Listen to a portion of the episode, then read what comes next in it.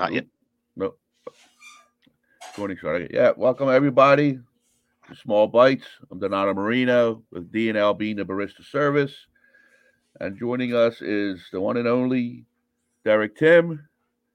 And, See, I thought you were going to say John Howard Fusco. Oh, you first and John second. the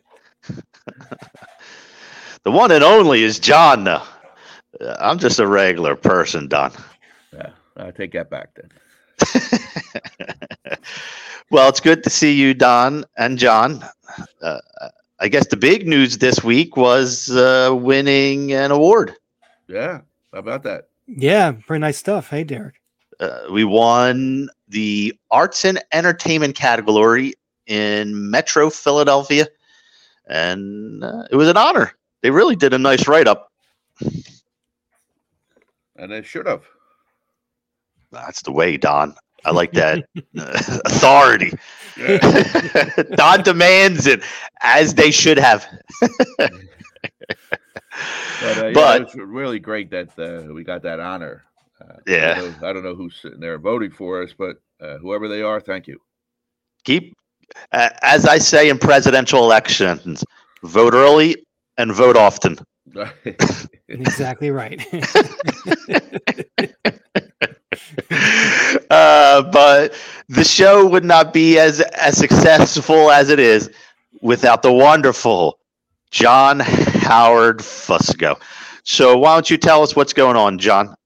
All right, so we're going to start off the evening by talking about sin. All right, and what I mean by sin, I mean the new Italian steakhouse that's open in Northern Liberty is called Sin. Uh, they just opened last week. Sin is actually an acronym for Steak Italian Nightlife and the menu features Italian American cuisine. They have a full bar and they have live entertainment. But according to Eater Philly, this is a restaurant first, so bring your appetite. Try their signature chicken and parm, or maybe go for that 32 ounce tomahawk steak. That looked pretty good. So again, that's Sin. This is a new uh, uh, Italian steakhouse that has opened in Northern Liberties. But before we go any further, I don't know if you knew this, John, because Don is the socialite of Philadelphia. Don actually went to the preview. And I did you, you, now? Yeah, I tell you, it was very well put together. You walk it, in, it's like uh, walking into a five star uh, restaurant before you're even served. Yeah, uh, I mean, you feel special going in there. Um, everybody was dressed to to impress. Uh, the drinks they had signature uh, Manhattans. Uh, they were called a Sin Manhattan and a regular Sin drink and uh, amongst other drinks, but they're the ones that we happen to enjoy. Um, so, but the, yeah, they had their, their meatballs, they had uh, uh, tuna tartar. So everything was very well done, clean, very well polished. Uh, see, the Don was up and around town, John. There you go. I mean, from what I could tell, it looked like the place definitely had a vibe, as the kids would say. Yeah. Uh, well, I think they were trying to get into the old fashioned. Yeah. I don't even think the kids say anything these days. I think they just TikTok it. You're probably right. so, what else is uh, happening, John? Let's talk about uh, Bar Lesieur. This is a newest venture from Michael Schulson. This is a straight ahead French cafe that opened last week on Sansom Street, right above Schulson's Giuseppe and Sons restaurant, which actually means it's on ground floor because Giuseppe Sons, of course, is a floor below. It's in the basement, essentially. So uh, the menu includes such items as steak frites and butter poached lobster and then sauce americaine. So it's it's unapologetically French. Just opened last week again, the, the, the, look inside the restaurant looks immaculate. So try this out, Bar Lesieur uh, on Sansom Street. Well, this uh, is fun because this is two in a row. I, I know someone who works in the Schulson Collective. We're going to do like a back in the day a Q102 shout out. Michael Parisi, I'm sure you're involved with that. Great job, buddy. Q102 shout outs. You like that, John? Nice. There you go. I love I love synergy. You know what? Continue. I'm sorry. I'm just interrupting you left That's and right, right. tonight. no problem. Um, we've heard a lot about restaurants that have been closing least recently in Philadelphia, but one restaurant that has returned is the Royal Tavern. Uh, this is a well-loved bar restaurant in Bella Vista that reopened after more than being being closed for more than three years. And according to Philly Mag, their beloved burger is back as well. So check out Royal Tavern. Open back again in Bella Vista.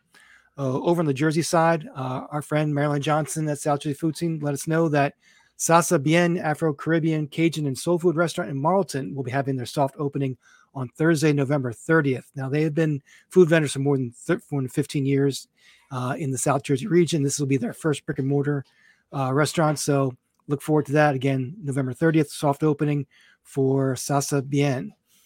And I want to leave you with a couple of food items that have been kind of floating around and people have been talking about. Just kind of want to get your feeling on these.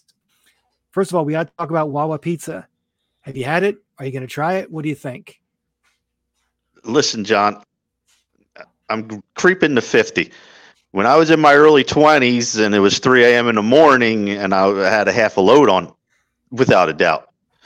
Not anymore. but surprisingly, I've been actually hearing good things about it, so yeah. i may actually have to try it. So we'll see. I, have heard it hasn't been going well for them. yeah, I know. I mean, I still see people going Wawa pizza. Oh, I don't know. So yeah. now the, the, the, other thing I want to talk to you about because this this one is even this is even better. Have you guys heard about the soft pretzel turkey? Oh yeah, yeah. Langhorne Philly Pretzel Factory went That's viral. Right.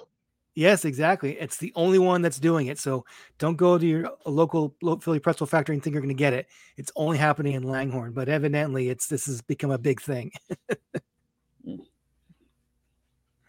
so that's what I got for this time around. So follow me on Twitter and Instagram at Eating Jersey, as well as South Jersey Food Scene website and Facebook page. Hopefully, posting more stuff in the new year. And uh, hope you guys have a wonderful holiday season. If we don't talk between now and then, uh, again you know, enjoy the holiday time. Thank you very much, John. Wonderful report as you usual. All right, guys. Take care. Have a good evening. Happy Thanksgiving, pal. Yep. So, Don, uh, talking about staying hip, we've got a really fun guest lined up. It's Scheck Eats Cooking Smarter, friendly recipes with a side of science. And joining us is none other than Jeremy Scheck. How's it going, Jeremy? Good. How are you? We are wonderful. So, uh, you wrote this book. I like how it says with a side of science, but sometimes science is tough to chew. yeah. Um, well, I try to make it as accessible as possible, and I just like the scientific aspect to um, sort of help people um, understand what they're doing and why they're doing in the kitchen because I think a lot of times when you're following a recipe, you might follow it and it's like following a GPS and you arrive at your destination, but then you don't really remember how you got there. And That's so, me. Uh, yeah, me too. Yeah. So if you know why you're doing things, um, I just think you learn better and you'll actually like take away the technique. And if you're already an experienced cook, you might have been noticing like certain things happening when you cook for decades, but not really have the language. Like, why does cast iron cook more thoroughly than stainless steel? Things like that. Um, and I actually explain it in really simple language. That's great. I like that. Thank you. How about you, Don? Yeah, I think it's pretty interesting. I would definitely keep you more focused. Yeah, I mean, sometimes, like you said, it, it's you've done it for a million years, but you've never thought of the why. You just have been told to do it, but you don't know why you're doing. So uh, let's dig a little deeper. Why did you write the book in the first place? So I had the idea when I was a freshman in college because I was getting ready for my first apartment the following year and thinking about like what are the essential recipes that everyone should know how to make. And so I was thinking like you need to be able to feed yourself, so maybe some pasta recipes, some breakfast things. Um, and I wanted to have recipes that were realistic for a student on um, a weekday. Um, or a busy mom or someone who's working full time um, but also special enough that like if you were bringing it to a dinner party or hosting your own uh, it would still be good, like good enough and not just like oh i just slapped this together. So it's kind of a combination of being very accessible with low barriers to entry not a ton of random ingredients uh, if I asked you to get one ingredient, I'm going to use it in more than one recipe. Um, but also still trying to find ways to make sure that we touch on all of the notes of flavor and texture and um, really make things feel special, even if they're easy. So you, you in the book you've called what's called the uh, uh, culinary literacy. What are the building blocks of what you call culinary literacy?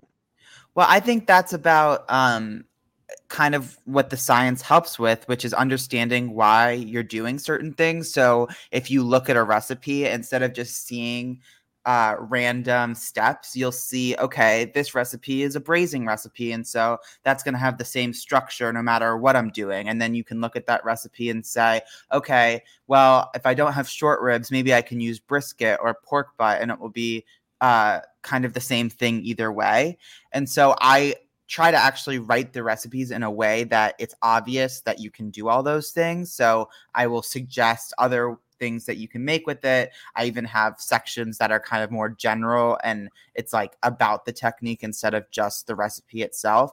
Um, because I want people, I always say with my book, like, if you follow the recipe exactly, it's going to be delicious. But if you also just kind of get the gist of it, um, it should also still be delicious without a doubt and also it, it, goes into why does the science matter and into cooking smarter. And uh, I mean, Don, you know just as well as anyone in the business world, it, it's said over and over and over again work smarter, not harder. That's it's correct. the same thing in cooking, correct, sure. Jeremy? Yes, for sure. Because, Don, you, you don't want somebody who's uh, in, in the coffee industry and it's taken him three hours to figure out all he needed to do was clean a filter, right? right. exactly. Amen to that. what the hell's going on here? Uh, but as far as what would you say, especially during the busy holiday season? There's a lot of options out there. Of uh, we've got a million cookbooks on the shelf now, and uh, we want to make sure that people are purchasing this book instead of everyone else's. What's your sales pitch of why someone should buy this book over any others for a holiday gift this year?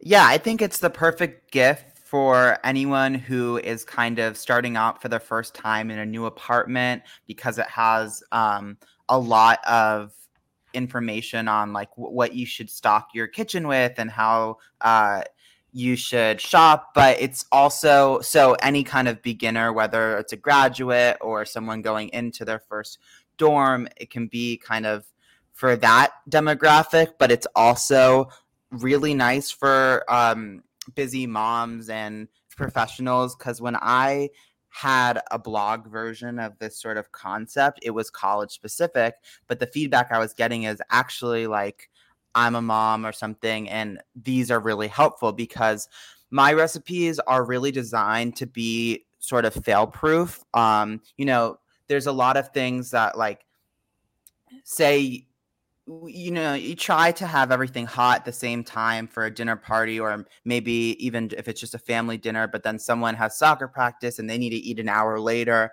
um, and you want to keep things nice and warm. Um, my recipe is like I do a lot of bone in, skin on chicken thighs. Like the cover recipe is date butter roasted chicken thighs, and they're so good. And you just can't overcook it because it's like bone in, skin on. Or even the honey lemon chicken, which is a very popular recipe. It's one that my brothers make, even though they're not the most gifted cooks. Um, it's it's chicken breast or tenders, and it that is notoriously easy to get really dry, but it cooks in the sauce. So even if you need to kind of keep warm for an extra hour or two, it will stay good. So I really try to make everything super flexible. Um, and um, you're just not going to be able to mess it up too easily. It's great. And I like one of the pieces of advice in the book, and I wish this would really be pushed upon anybody.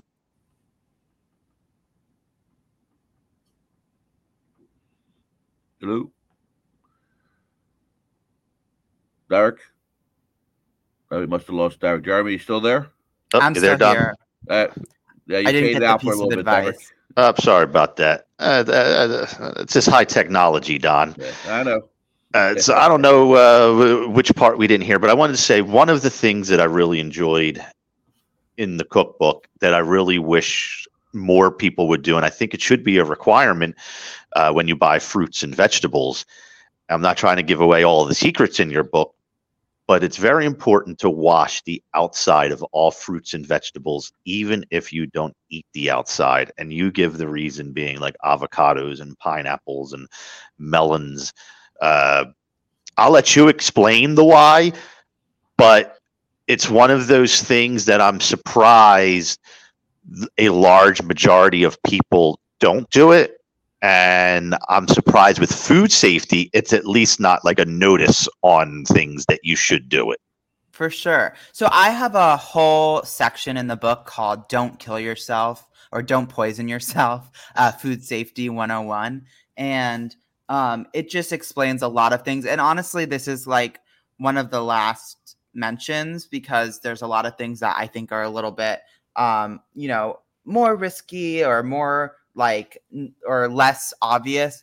But you know, you might not think you should wash your watermelon. And am I am I going to sit here and say that like every single time I have some sort of fruit that I'm not eating the peel of, am I thoroughly scrub? Like I try, but you know, you never know how dirty the anything in the chain of like production was. Like you know, it's sitting in dirt, and there can be uh, feces in the dirt uh, then it's going on trucks and in containers and touching a bunch of hands and you don't know who washed their hands and then it's at the grocery store and then any random person or kid with sticky hands can pick it up so uh, and then even though you're not eating the outside once your knife kind of touches the outside and goes in you're still kind of like contaminating the inside if there are actually some sort of germs on it so um, Well, not only that, too. Think about when you go to the grocery store, and we'll we'll give cantaloupe as the perfect example. I can't count the many how many times I've seen the person in front of me pick up one, put it to their nose, their nose is on the darn thing, pick up For another sure. one, twirl it around. That right there, you've got to take it home and wash that puppy. 'Cause yeah as soon as that knife cuts through the surface as, as as you said that knife is picking up every single piece of virus or bacteria and then pushing it all the way through the rest of that melon or whatever you're cutting into. Yeah for sure. So i really uh, like that aspect of the book and uh, whether it's the science or not it's really a message that needs to get out there more importantly uh, as an industry as a whole uh, one of the other things that really impressed me with the entire book as well uh, i don't know it's just uh, this younger generation don they're so darn savvy you took all the pictures for the entire book.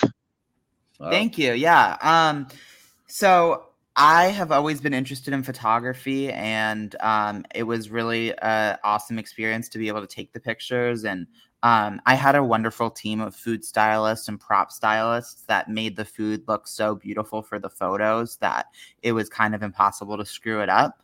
Um, but it was yeah it was cool and my grandma also illustrated the book so it was really like a team effort and um yeah that's great. I mean, that's I mean, kudos to you, pal. The, the the book's fantastic, and I would have never guessed in a million years that uh, you were the jack of all trades. You wrote the recipes, you did the science, uh, you wrote, did the tips, and you're putting the photography in as well. I mean, do you have a printing press at home too? Did you did you actually bind the books as well? That, that- that, was would- handled by harper collins luckily but we were joking a little earlier with our uh, correspondent John Howard uh, Fusco uh, about TikTok. Uh, he made a comment. We sort of said, "Ah, the younger generation they don't do this or that. It's it's all on TikTok." But good golly, you've really taken TikTok to a whole nother level. I mean, you're considered what they say a, TikTok superstar, uh, a culinary phenom. I mean, uh, uh, what was it that do you think your brand or your message made you so popular on that uh, platform? Well, I went in with like a pretty concerted effort. Like I knew what I wanted to do with TikTok, and it was that I had this book idea a couple years before I started doing it. I knew that it was really hard to get a book deal, and so I wanted to uh, grow an audience and give similar tips and make accessible recipes that people would like with my sense of humor as well, and um, and I, that's what I wanted out of it, and so I'm really happy that it worked out. Um, but uh, the thing that people don't understand about uh, TikTok, and we get like a lot of uh, undeserved flack for this, but like we are, you know, we are writing recipes, doing research, filming, editing. Uh, we're replacing an entire like production crew. Um, and doing it like as one person most of the time. And so, um, yeah, I don't know. Hey, I think don't worry pretty- about that, Jeremy. D- Don can confirm with me. Uh, there was a time back in the day when people looked at other people that you shouldn't have a phone with touch tone. That rotary was the way to go, huh, Don? Yeah, it sure was. I mean, Yeah, technology is always going to change. Whether you're spinning your finger on the on the phone or you're pushing the button and hearing a beep beep beep, there's always going to be pushback. But you have to adapt, and you have done exactly that. You've you you found what the current trends are, what the market is looking for, and you don't have to defend yourself. You've embraced it. You've done a fantastic job. Uh, you're personable, and the book is fantastic. So, congratulations to you, Jeremy. I mean, I've really enjoyed talking to you. Uh, please stay in touch. Uh, I hope you uh, let us know of any of your future endeavors. But we want everybody to go out, check out uh, Scheck Eats Cooking Smarter Friendly Recipes with a Side of Science. Uh, it, it, it was so much fun talking to you, Jeremy. Please, before you go, share a social media website or anything like that for the audience. Yeah, thanks so much for having me. My uh, social media on TikTok and Instagram is uh, at Scheck Eats, which is S C H E C K E A T S. That's S C H E C K E A T S. And my website is scheckeats.com. Awesome. Thanks so much, pal. Have a great night. Thanks, you too. Have a good night, Jeremy. That was fun, Don. That was great. And that, that- especially washing the fruit, people just don't realize. And he brought it up to a great example of people touching it, and and you don't know where their hands have been or what they've been doing before they even touch, you know, got to the fruit. No, sir. But uh, talking about a good meal, every good meal needs a good drink, doesn't it, Don? It sure does. A few of them sometimes. And we have a wonderful guest to join us. His name is Steve Luttmann. He's with Hercules Mulligan Rum and Rye. And uh, this is a really nice brand, I have to say. And uh, you've personally tasted them themselves, haven't you, Don? Yes, I have. But tell you. before we get to your experience, Don, okay. let's welcome Steve and uh, hear what they're about. And then we'll have you jump in as soon as Steve's done to talk about your experience, Don. Okay. How's it going, Hey Steve? guys. Going Steve, are good. you? Going good. Hey Don, how are you? Doing great, Steve. Good to Yeah. see you the other day. Yeah, likewise, likewise. And uh, thanks for having me on. And uh, appreciate, uh, uh, yeah, appreciate you. Uh, let me tell a little bit of the story about Hercules Mulligan, Rum and Rye, and and a little bit of a history uh, thing. So thanks for having me on. Yep. Um, yeah, so I'll, I'll tell you guys a little bit about. Uh, I mean, my background. I come from the food background. I worked in you know everything from ice cream in Europe to uh, pasta sauces and in Brazil and, and here in the U.S. And um, What do you pick Mm. a different type of food variety for each country? yeah, I you know what I, uh, I I like to travel through my food and my drink without ever leaving home. You know, that's, that's always the feel.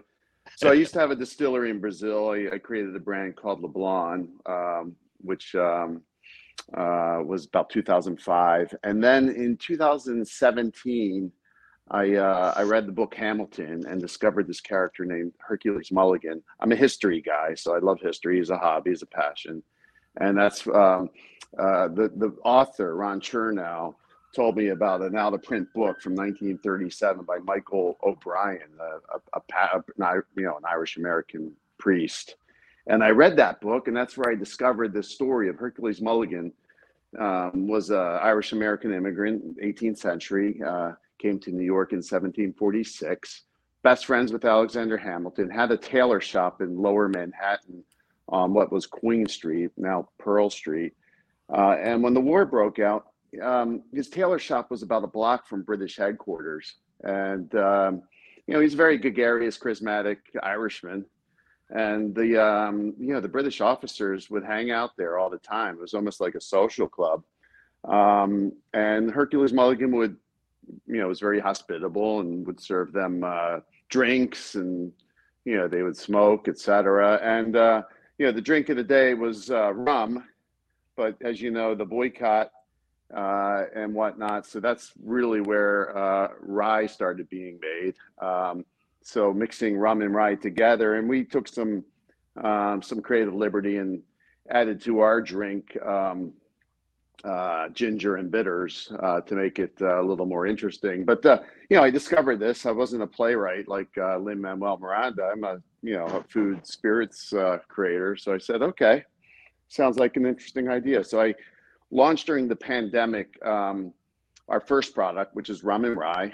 and we were, you know, just selling online direct to consumer the first two, two and a half years, and it did really well. Consumers liked it a lot uh, and um, and then we uh, just recently just started rolling out in the past year to other markets uh, uh throughout the country. So we're in about you know direct to consumer online. We can ship to 44 states, and then uh, we are in stores uh, about 35 states in regular stores throughout the country, bars and whatnot. So that's in a nutshell. The story is. you know, rum and rye is a ready to serve, high proof, 86 proof um, craft cocktail in a, in a, in a bottle. Um, it's a blend of three different rums, three different ryes, our own bespoke um, uh, bitters, and the, the, the the star of the show really is the fresh ginger maceration. Um, and uh, it, it's an interesting product. Uh, you know, you just pour it over the rocks, you drink it. Um, you know, you can do naughty stuff with it. I mean, you can have it uh, in a highball. You can have it with tonic. You can put it in a hot toddy. You can have in your coffee, but it's really designed to drink it uh, on the rocks. Um, and uh, and then we recently launched an Irish and rye, which is a, a, blend of two Irish whiskeys with rye whiskeys and maraschino cherry bitter. So that's kind of uh, you know the the rum and rye is kind of a ginger whiskey meets an old fashioned, where the and rye is is is more of a um, uh, you know, an Irish American Manhattan, if you will. Nice, nice. Yeah. And uh, Don, you you were able to partake in some of these libations. Uh, I I enjoyed the uh, the rum and rye. It's really off the hook. Put a little bit of uh, an orange slice and squeeze a little bit of the the orange zest into it. Makes a really nice old fashioned. Nice. Yeah. So we're saying that these products are available online nationally yeah. in 35 states, including Pennsylvania and New Jersey. Uh, and in Pennsylvania, the added thing is you're in the state stores, and that's a big deal. Yes. Yeah. Yeah. Yeah. We're in we're in uh, what they call Zone One state stores in uh, in the Philly and Pittsburgh area. Um, we're also with PA Libations. If, you, if you're familiar with the store in the Reading Terminal in Shadyside in Pittsburgh, great yeah. store. So we're in there as well. And on uh, in New Jersey, um, we're we're in the totals and um, you know we're we're you know it's it's it's different market as you know is what we call an open market. So there's a lot of independent retailers there. So we're, we're in quite a few places on the Jersey side. So, what would you say? I mean, because uh, anybody can go into a a Total Wine or even a state store, there's a lot of competition. Uh, yeah. How were you able to separate yourself in such a crowded market in such a Mhm. short amount of time. I mean, to me, that's the impressive part of this story is uh, you said you started in the pandemic and from the pandemic it's not an easy task to get in the PA state stores that, that that's a a paperwork nightmare all on its own Yeah, it's hard. Distributions, I mean, it's a very competitive market, and uh, you know, you know, the key is just to come out with something different. You know, white space, come out with something different that people want, uh, with great quality. So, I mean, during the pandemic, we all got, you know, locked up for for a year or two, uh, and that's when we realized um, we didn't know how to make craft cocktails at home, and many of us didn't even want to. So, you know, instead of you know, most most ready to drink or ready, this is really a ready to serve. It's not a ready to drink. It's you know a multi-serve bottle. It's a 750. so that's uh, where the idea sort of brainstormed was the pandemic hit and you were like you know what we really need to have a cocktail that that stepped it up. And i think many people were in that category because you couldn't go anywhere. And and and like you said i mean it's a pain sometimes to mix a whole bunch of different things here or that little splash of that a twirl of this and to to have it all ready. That's that was truly the secret sauce you think. Oh, totally. And and you know what? Um, everything that's out there is is is kind of it's got like these flavors in them that are okay. They're they might be artificial or they might be natural, but they're not coming from you know anything natural in the in in the foodie world. And you just taste them, and they they're very um, um, you know cloying and and and sugary. So we we wanted to, you know we have no flavors in it. We, you know there's a very dirty word in the uh, in the food industry uh, called WONF which is uh, with other natural flavors. Whenever you see that on the product, that's that's that's code for IFF, International Food uh, uh, uh, Flavors, is going in there. And uh, I didn't want any of that. I didn't want any flavors. So th- this is a real maceration of real ginger, our own real bitters, and exactly what it says on the label: rum, rye whiskey, ginger, and bitters. It's and real proof, ginger i real stuff. mean yeah, let's be honest that is some powerful stuff and uh, when you can mix ginger in and it's fresh ginger and it's done well good golly uh, Yeah. I, I- i'll admit that i have not had any of your product yet but after listening to you i really need to give it a try because like you said fresh ginger done correctly is a game changer Well, this is interesting. When we when when I first made the product, I did it in, in my kitchen here with a couple buddies of mine, and it was pretty good. Uh, and then I um, I'm good friends with uh, with the guys over at Flaviar. I don't know if you know the Whiskey Club, uh, you know, global. A guy named Grisha Soba, and he and I and my uh, other partner Mary Monza has a distillery upstate New York and in, and uh, and in Erie, Pennsylvania we spent a weekend and all we started all we worked on is blending the rums and blending the ryes we have a phenomenal uh, french guyana demerara rum we have a jamaican black we have puerto rican age we spent an enormous amount of time on the base and then we put the ginger in and it was great but it still wasn't you know i i remember looking over at grisha and he goes yeah it's missing something on the nose and i knew exactly what i was using dry ginger at that point and it was just like we need the fresh stuff. We need a fresh maceration. And, you know, at that scale, fresh maceration of, of ginger is um, very difficult. Um, but fortunately, I have a friend in Brooklyn named Josh Morton uh, that all he does is macerate uh, ginger and alcohol. So I went to him and and he does he does our maceration for us today, right in in in uh, in Brooklyn because he really he has a great operation handling fresh ginger. So it, it came out you know very iterative process i think we had about 13 batches um, and even after we launched you know being on the flaviar in that community people are very um, opinionated and, and we got a lot of feedback in terms of you know what what how how to balance it and make it better Well, that's great. I mean, talk about uh, they say timing is everything and the right person at the right time.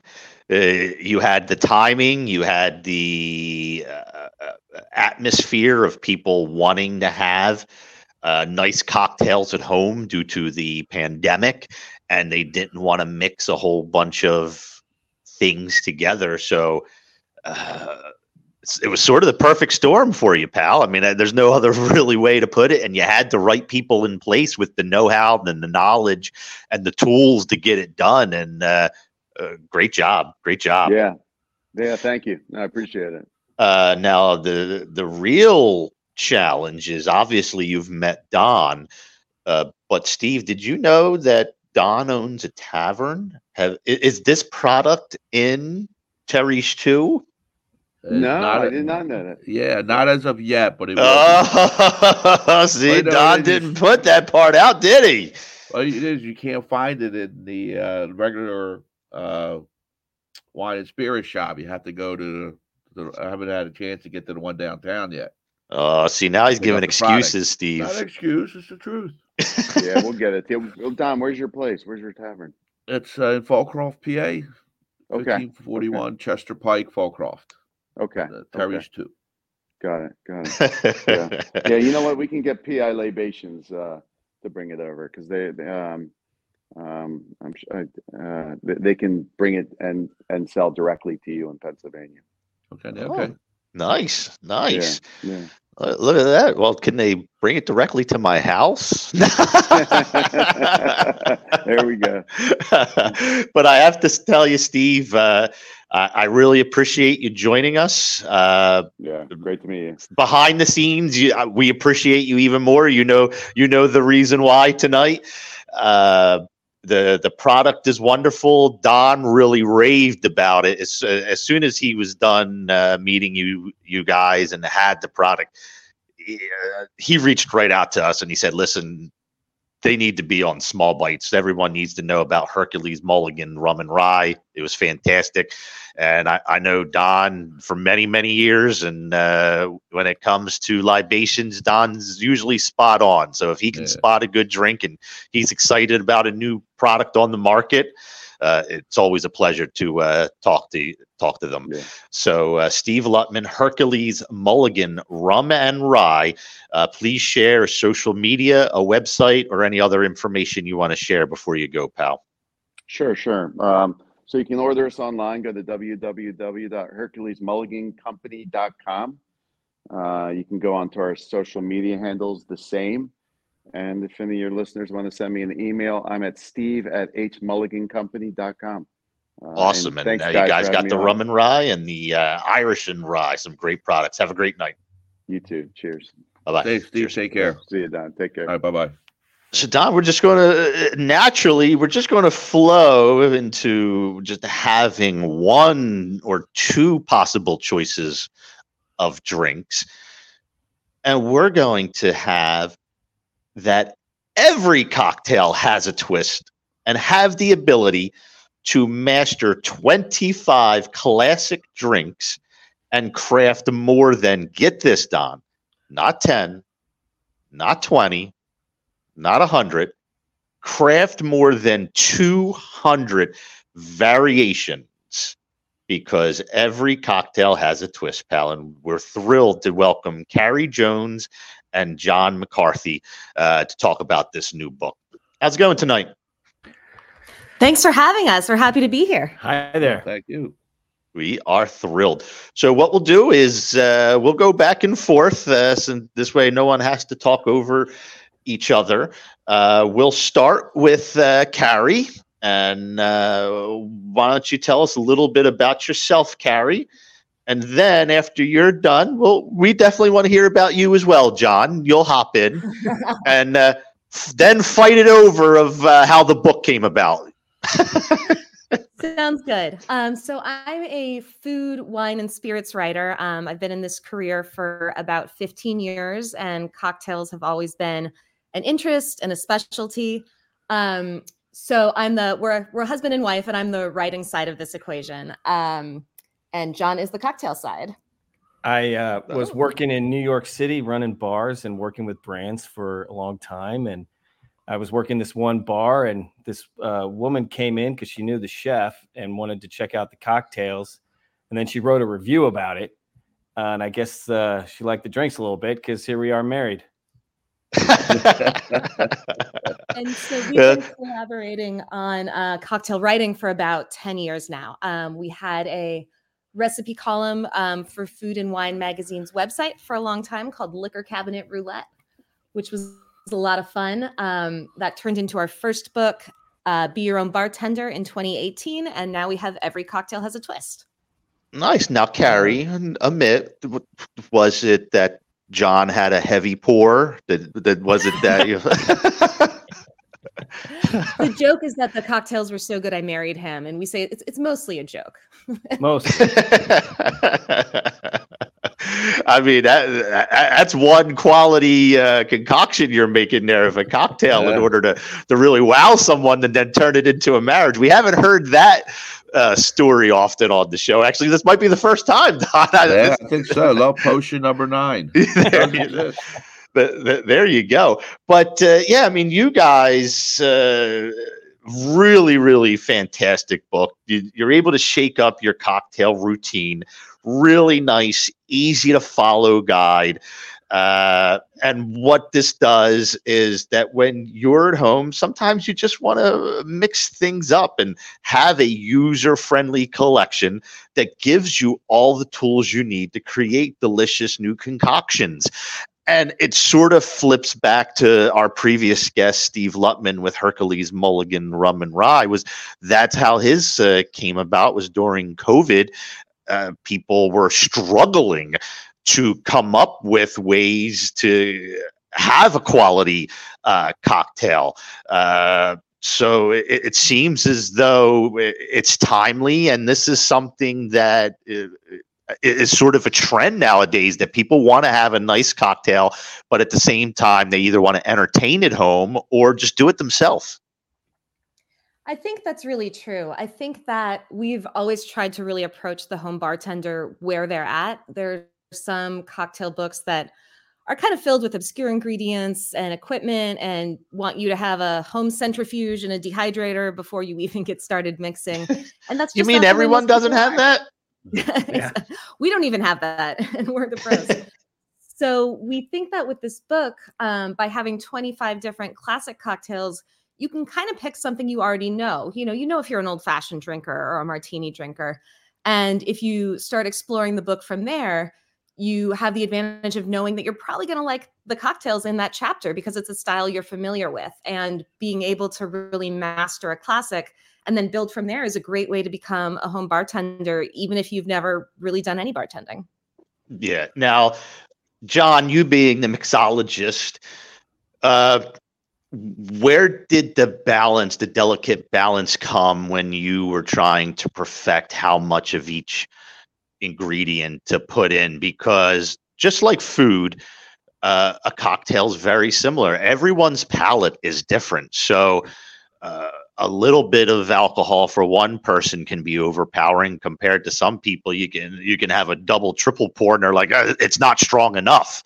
Uh, wh- where did that balance come in for you uh, to know this is what we should put in the book? Well, uh, what you said about um, like when you're cooking, because it really it is about the balance. Um, you know, if i- and y- I would say if somebody you know says, "Well, it's not strong enough," I would say, "We'll have two, because this drink is balanced." So let's you know let's have a second balanced cocktail if you need uh, if you need a little bit more booze in there for you. Definitely. That, that's good advice, and I, I don't think Don. I've, I've, uh, you've never disagreed with that. Have another one. No, not at all. More the merrier at times. Yeah, but I have But we really agree that- focus on um, like a good cocktail is a balanced cocktail. Um, and when we're doing recipe development, it'll be like, oh, something's not right. I, it's just not there. And and then we'll we'll hit, you know, maybe it's a quarter ounce of lemon juice because it just needed a touch of like that that acidity to then bring all the ingredients into balance.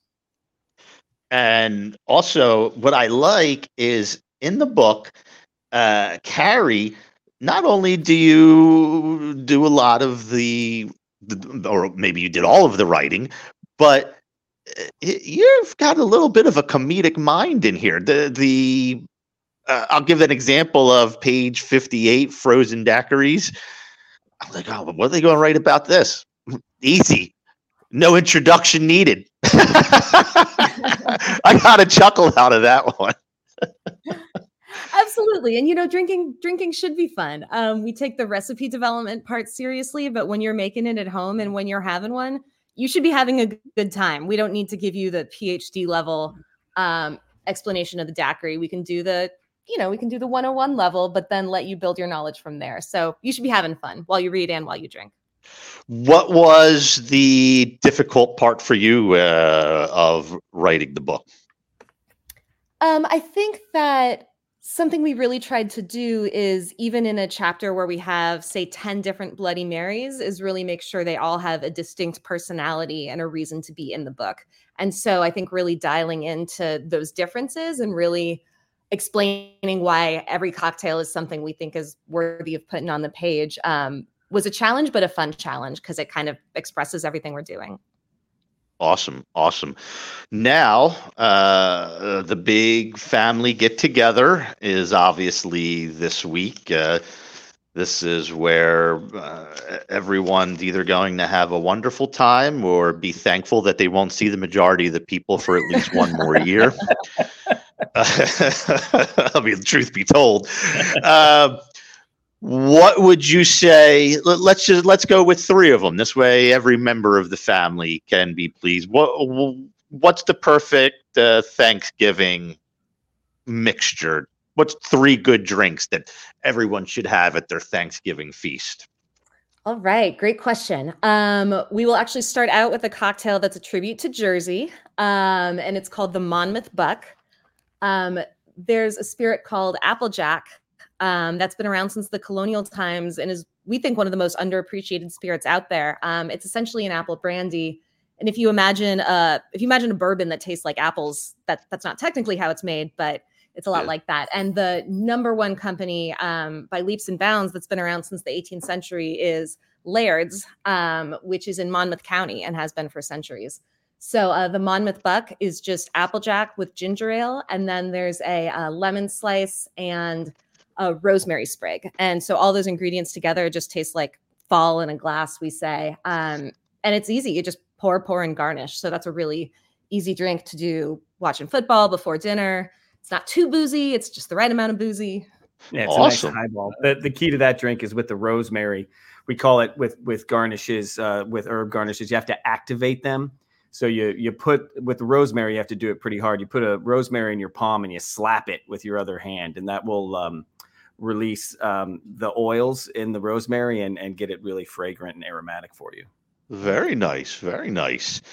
So, uh, John so being. uh, um, I think the the Cranhattan is one um, that also just really has amazing flavors for Thanksgiving, and it's a it's a riff on a classic Manhattan. Um, but in addition to the rye and vermouth, we use 100% cranberry juice, not a cranberry juice cocktail. That's kind of sweet, but the stuff that's so tart you almost can't drink it. But in a whole cocktail, um, it adds that great cranberry flavor while still being a pretty traditional whiskey-based cocktail. And the the dryness of the cranberry and the dry spiciness of the rye really uh, marry well together. It's fantastic. Awesome. Okay. Last but not three, least, um, I, I think that the Holly Jolly is a great one. Uh, we're going to bring cranberry back in here, but you know it's Thanksgiving. I think everyone wants I I do like the Holly Jolly because it's Thanksgiving, getting ready for the holiday season.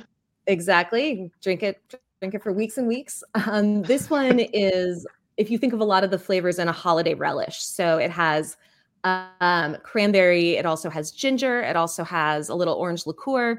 Um, and it's a rum drink. So if you just think of having a lot of rum with all those great flavors, a cranberry, ginger, there's um, Angostura bitters, which give it a lot of spice. Um, but then the ginger ale just really brightens it up, and so that's that's a great one to make in big batches, so everyone everyone could get a little jolly. Awesome. Now, will any of these three be at your uh, gathering? Well, it's the two of us and a toddler, so uh, maybe, maybe one. Well, the toddler will have all three. He's not picky.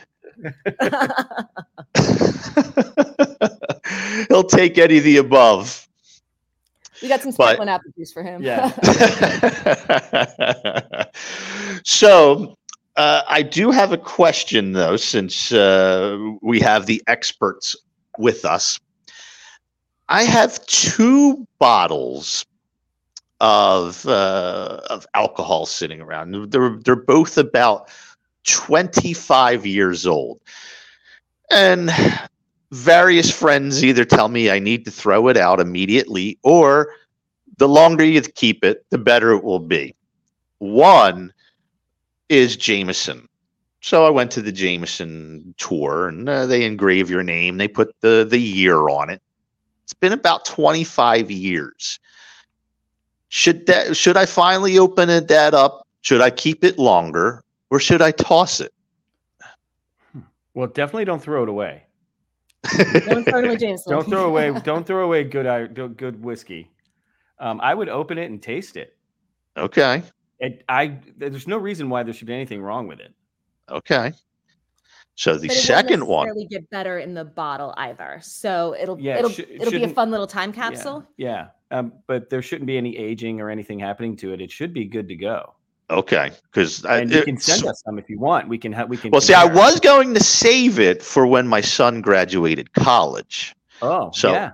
So It'll- that's it'll when that's when it's finally just going to be cracked open. But a couple people are like, "You got to get rid of that." I'm like, "Listen, it's been in there for 20 some years already. I'm going to ask the experts." And it hasn't been it hasn't been opened. Nope, completely sealed. So there's no there's there's, there's no there shouldn't be any evaporation happening. You, you Nope, be it- good. It's still in there. Now, the second one, same thing, no evaporation, still completely sealed. I can admit this now because it's now legal in the States, but some absinthe was smuggled from Europe back here when it was Nice. illegal. What's your take on that tell anybody. beverage? Um, absinthe is something that is so high alcohol that it's likely to be just fine, even more so than the whiskey. Um, yeah, there's there's no there's no subtlety in absinthe. I, I would it's it's just going to hit you right in the gut. Exactly. And you know, there's actually a trend these days of um, bars seeking out um, like antique spirits, like going and hunting for them, and then and then serving them, like serving you a gin martini with gin from the 40s that they were able to find. Um, Oh, well, if anyone's markup that. listening and they Um, want to but if you can see negotiate, I'm cer- I'm certainly down. you might want to check the secondary market price before you crack that one. Yeah, exactly. Good idea. See, Don, this is why Yeah, we bring the experts online with us. Yeah, I have a bottle of Cutty Sark from the 80s that I still haven't opened. Oh, it, it- it sounds like we just need to get together. We'll have a good time. we'll just open everything up. It'll be a long night. You guys will obviously have to get a babysitter. I'll I'll just have my son wa- watch himself.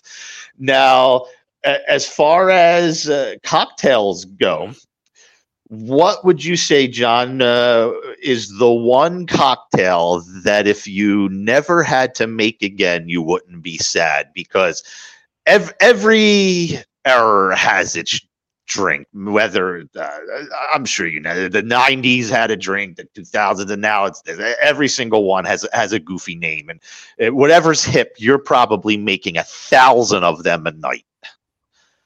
What's the one thing that if you never had to make again, you wouldn't be sad? Um, well, I was bartending when the Sex in the City movie came out in the aughts, and uh, when all the the um, the the girls would come into into Manhattan to go see the movie and and do a ladies' night out. So I made a lot of Cosmos, like a lot of them. Um, now I think I perfected the Cosmo, even though the recipe is the recipe. Um, but I could probably not have to make a Cosmo again. Yeah, because as I said, it's it's nice to uh, uh, that's sort of the excitement is everybody's ordering something different, and you feel like you're personalizing a party or event with your own special touch. But when it's one right after the other after another, then it just feels like a production line, doesn't it? It does, yeah, it does. it was a lot of Cosmos. Yeah, I, I agree with you. I it- it's I think that error probably took it over to the top.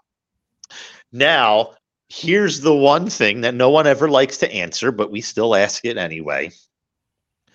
Obviously, this isn't a cookbook, so we're not going to ask what's what's the best recipe, but we're going to ask What's the number one cocktail? What's the one cocktail that I'm going to go to the bookstore, or go on Amazon? Because let's be honest, not everybody's going to get off their couch anymore. Everyone likes things delivered to their front door. What's the one reason that we need to have this book in our possession that we want to make? All right, I'm going to ask a question back to you, but then I'll answer. Um, do you want something kind of oddball or something familiar? I'll take oddball because if it's familiar, then I'm not going to feel like all my friends are going to think that I'm cool. That's that's a good point. All right, then I have the drink for you. Um, it's called the Pickle Holiday. Ooh, And I do like that. martini chapter. And a lot of people love a dirty martini um, with that olive brine to get that um, salinity, kind of umami in. And so we do a dirty martini with um, cornichon brine. So basically pickle brine. Um, and it adds just that a little element of flavor, a little acidity, a little salt, and then you get to put a tiny cornichon on the rim. Um, it's it's kind of a funny drink, but once you make it, it's really compelling. And a lot of people like Ah. a dirty martini with olive brine in it, but with the cornichon brine, it's got a brightness and an acidity to it, along with the, like Carey said, the the umami and the salinity. So it's uh, and also it's called a pickle holiday. It's kind of an awesome drink. I like that. Oh, Now, Carey and John, you've touched my heart, and I think Don's going to agree why. But first, I'm going to ask you a question now. Where, you don't have to name the state or any. or the- the- Are you guys East Coast based, West Coast based? A lot of times we we don't know where the actual guests are call, calling in from. We are West Coast. We uh, met in New York City. I'm from California originally, so Okay. we live in Northern California. So you're West Coast. Now here's the part. I, I you'll probably laugh, but I mean we laugh as well because sometimes people just don't know the show that they're coming on. Do you know the market that we're mostly based out of? Absolutely, Philly, Pens- uh, uh, Pennsylvania, South Jersey. Awesome. Uh, you did your homework. So the reason why you have touched this is did you pick that pickle one just out of the blue or did it have any sort of basis of why you chose that? The pickle one was actually out of the blue. Um, I, I wasn't aware of a local connection. Well, Don, should we give them the local connection? Sure, I think we should. the Philadelphia Eagles have been famous for what they call when the e- the players are tired and the other teams would say why do the Eagles seem as though that they're pushing through and they would say that they give the players pickle juice. we Eagles. I love that. That's awesome. So when you said that, I said, either these people have really done their homework, and that's amazing because they didn't even know this question was going to be asked, or it was just karma. Or it's a Taylor Swift, I guess she's in town, and isn't that something? It's karma or something like that. well, I would say I did my homework, but uh, my sister-in-law is a Giants fan and might actually kill me. So we'll, we'll that one up energy. Yeah, but I'm, I'll tell you what. Tomorrow night I'm eating pickles. There you go. Oh, oh, gee. John, you just became our favorite guest of the night. but I want to say, uh, Carey and John, uh, you guys were fantastic. Had a lot of fun with you. We want everyone to go out, purchase this book. It's the holiday season. Thanksgiving, we've got all of the holidays, New Year's. You want to make sure that you are the person that's giving everyone a good time. And even if you don't want to give everyone a good time, treat yourself and treat yourself with a really nice cocktail. Go out, purchase the book, master 25 classic drinks, and craft more than 200 variations. Every cocktail has a twist. Uh, please share a website, social media, or anything like that before you go, please. Yeah, um, Instagram's the best way to get us. Um, and if you follow me at Carey underscore Jones, C A R E Y underscore Jones, um, I've got all the info about uh, signed copies, where to order, media, press, all those kind of things. Um, and the the book should be available at all the all the big guys online um, and lots of local stores too. Awesome. We appreciate it. Have yourselves a great night. Same to you. Thank you. Bye bye. All right, Take care. bye-bye. Have a nice night. Yeah, pickle juice. Yeah, pickle juice, Don. That's the it's a pickle, pickle martini. I'm telling you, we're we're, we're really going to be living it up. That was great. I love that. But going from one fantastic uh, guest to another, uh, we're really in for a treat. Uh, we have uh, Grace Gosner, the Craft Concepts Group marketing coordinator. And boy, oh boy, a lot to talk about. Uh, how's it going tonight, Grace? Hi, I'm great. Thanks so much for having me on. How's everyone? Uh, we're doing great. fantastic. Great. Uh, now, uh, this is a busy, busy time of year for uh, Craft Concepts Group. Uh, you guys are well known in Philadelphia for uh, some fantastic events and creative ideas. You're always uh, flipping the script of what anybody thinks uh, should be expected, and you just take it up another notch. Yes, thank you. Uh, so why don't you tell us some of the brand new things uh, you guys got going on? Yeah, absolutely. So we have three really fun concepts coming up. One actually opened this weekend. Uh, so Uptown Beer Garden is our, our beer garden in Center City, Philadelphia. And we do a lot of pop ups with this one. So we just finished Halloween a couple weeks ago, and we just opened our Christmas concept, the Uptown Express, on Friday. Uh, it's been doing really well. We've had a lot of people come. It's been very exciting. And then on Black Friday, we'll be opening Tinsel, which is our Christmas bar. It'll be Christmas comedy themed this year. And then a very new and special uh, Christmas bar called White Elephant will be opening in December. Uh, so that one's top secret. Don't have any much in- information for you on that one. Uh, that one's coming up though. So yes, we have three Christmas concepts right around the holiday season now, opening up uh, this weekend, Black Friday, and then December first. I mean, uh, uh, Don, you can speak on this. You've been to uh, a- a lot of their events, always uh, top shelf, uh, Yeah. f- fantastic. Uh, I could go on and on. I mean, don't you agree? I'm always I'm always amazed on uh, the ideas that they come up with. Uh, keep it interesting when you go in there with all the different events that they're doing, the, the, the Halloween, Christmas, uh, the Eagles uh, pop up bar. Um, th- they got very creative people behind the uh, craft concept group uh, to come up with these ideas. I, I, I portrayed as, as the Mummers Parade. We start doing costumes Mhm. well, in January for next year. right, So, exactly. so I'm assuming, I would have to assume that you guys do the same thing.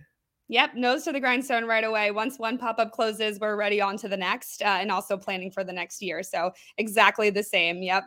Yeah, and uh, it, it was completely unrelated. Me and Don were Don called me personally a couple weeks ago, and uh, there's I, I take it as a, a compliment and a job well done. Don was telling me of how fantastic, and he had some clients that he took to Uptown Beer Garden, and they loved it. Oh my gosh, I'm so glad to hear that. That's great. Thank you.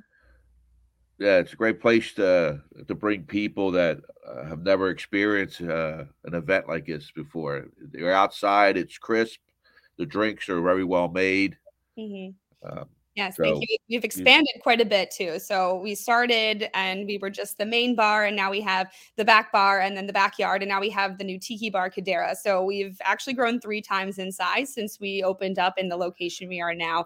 So definitely great for you know after work happy hours. That's where we see a ton of our corporate uh, people right around the area from the business parks come, um, and then at night as well. So it's kind of an all day affair for people around the area, but very fun for everyone.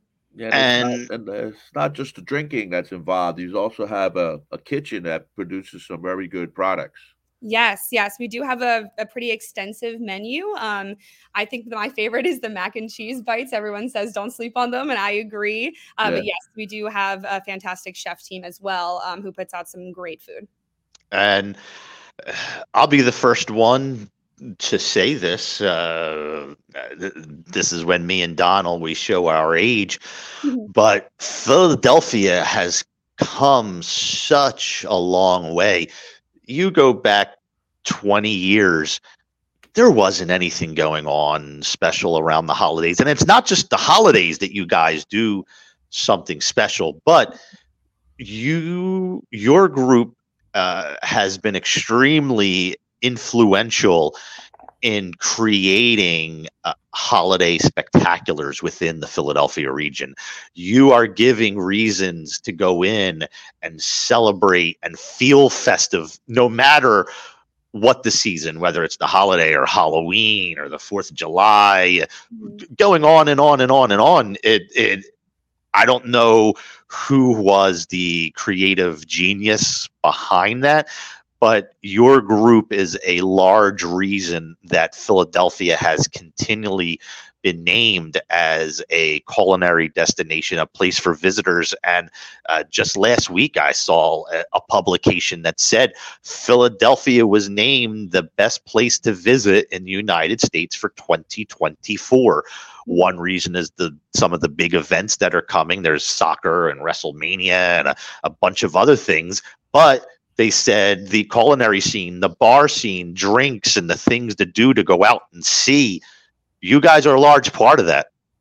Yes, thank you. I, did, I saw that publication as well. I thought that was awesome. But yes, our owner and president, Teddy Sourias, he is um, incredible with the creative ideas and loves a good pop-up and yes craft concepts group definitely broke the barrier on you know the holiday pop-ups. We have the christmas village right across the street and we have the macy's light show. It's been going on for so many years but there really was a lack of um, christmas decorated bars um, and so we wanted to definitely bring our touch to that uh, and now coming up with new concepts every single year and new themes every single year we really have you know made our mark on philadelphia and we're very proud of that and as as don mentioned the visuals it's not just about the drinks it's not just about the food Mhm. i mean my goodness the visuals you can enter through a television as you go through the doors and walk through different scenes from famous christmas movies uh, Mhm. uptown express uh, it's an homage to the polar express with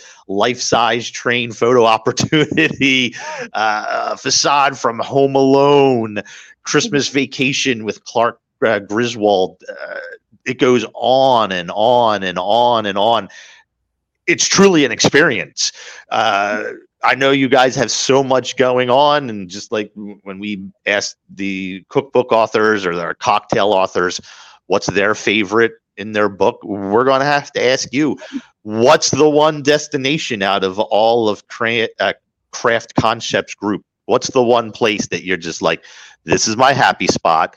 This is this is the place I like to be, and if I have to take a friend out, Mhm. this is what I want them to see, and this is what I want to do. Out of all of the experience, drinks, or visuals, or anything, what's the one thing that you, draws to you?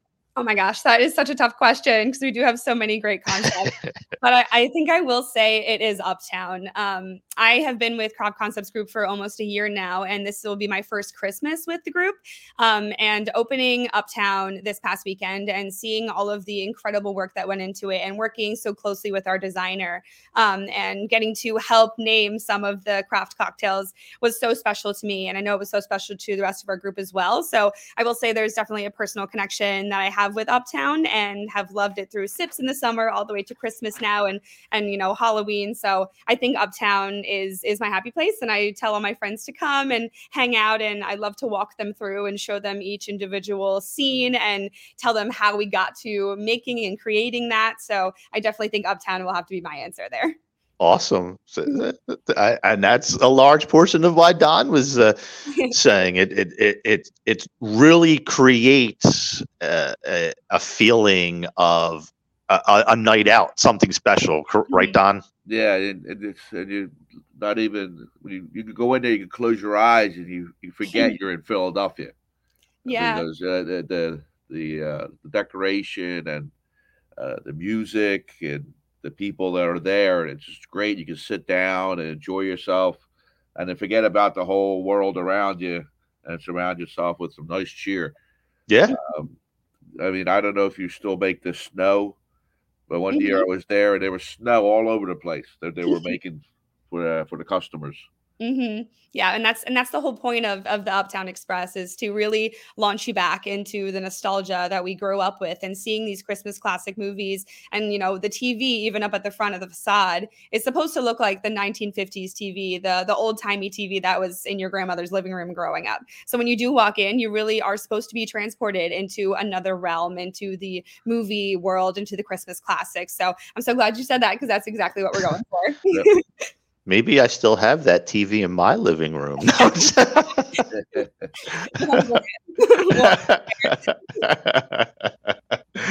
but uh, yeah, I mean, it, it, it's such a, a, a fun concept. It, it really uh, sets the tone for Philadelphia and the, and the things to do. Uh, I, I think one of the things, like Don said, is it, it's not only fun, but to be able to have somewhere where the food is decent as well. So you've mentioned we don't want to sleep on the mac and cheese. yes. What would you say? Uh, this is going to be a double question here. Okay. what is your favorite thing that we should, that everyone should try? Mhm. And just for interest's sake, what is the best seller? And the reason why we ask that is sometimes it's really interesting and intriguing to find out what someone's best seller is because it makes you scratch your head and say, I would have never thought of that. so I will answer that second question first. The bestseller is the mac and cheese bites, actually. Okay. I, just, I think it's just a little bit different than what you normally see on a menu. And my favorite thing on the menu is also a little bit different. We have meatball parm sliders. So again, I, I genuinely haven't seen that anywhere else in, in the city, at least near Uptown or around Center City. Uh, so that's definitely my favorite. I come there specifically for that. I grab the uh, mac and cheese bites too, and it's really it's really a special you know taste in your mouth for sure. So meatball parm, meatball parm sliders. Yes. Mm, I do like that. Ha- Mhm. Have Have you had any of those yet on any of your visits, Don?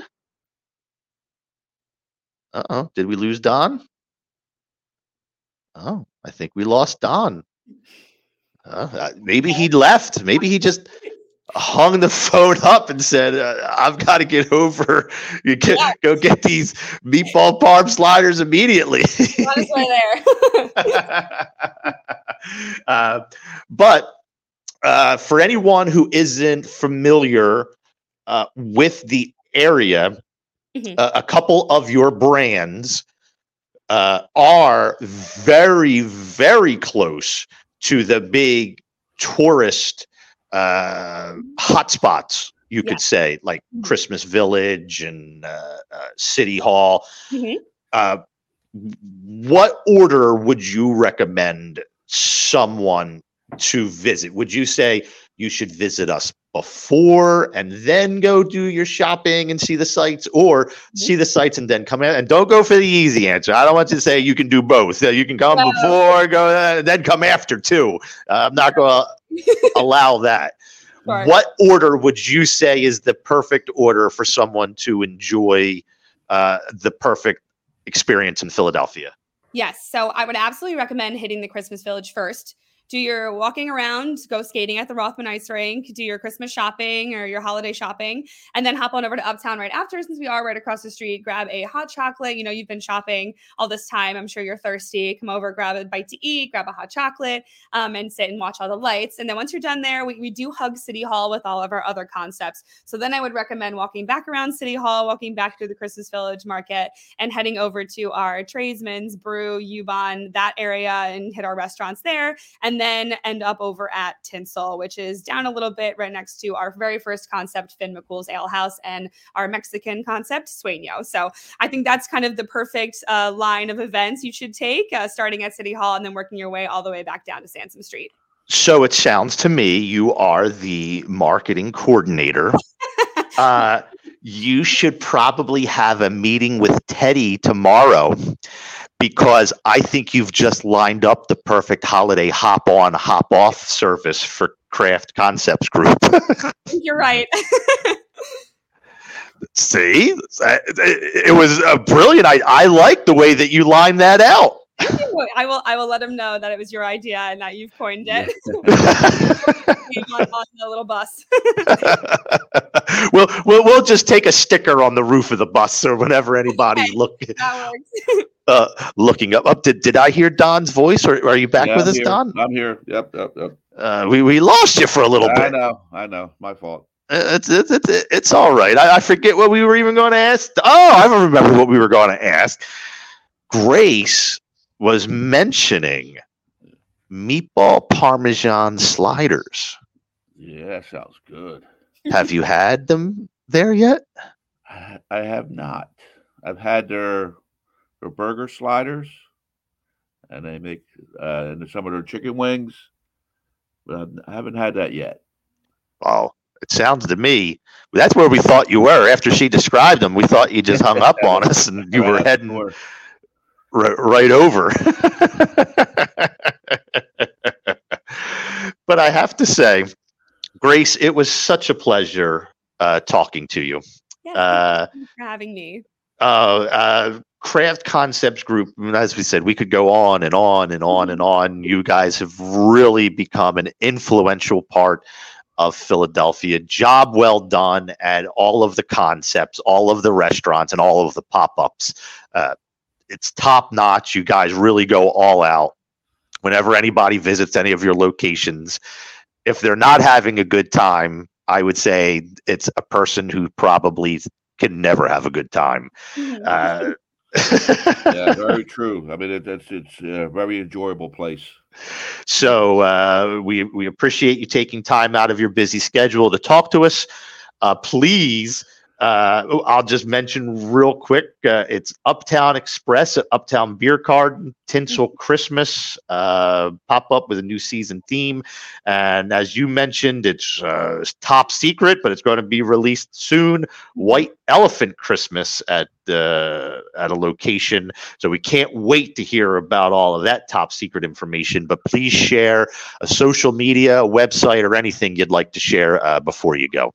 Yes. So again, Instagram is probably the best way to get us. So you can go to Uptown Beer Garden on Instagram for Uptown, and then we'll have Tinsel Philly for Tinsel, and then coming up soon will be White Elephant. So you can follow White Elephant on Instagram when we get that set up as well. All right, and I hope we get the first invite to the hop on, hop off service when you Absolutely. talk with Teddy tomorrow.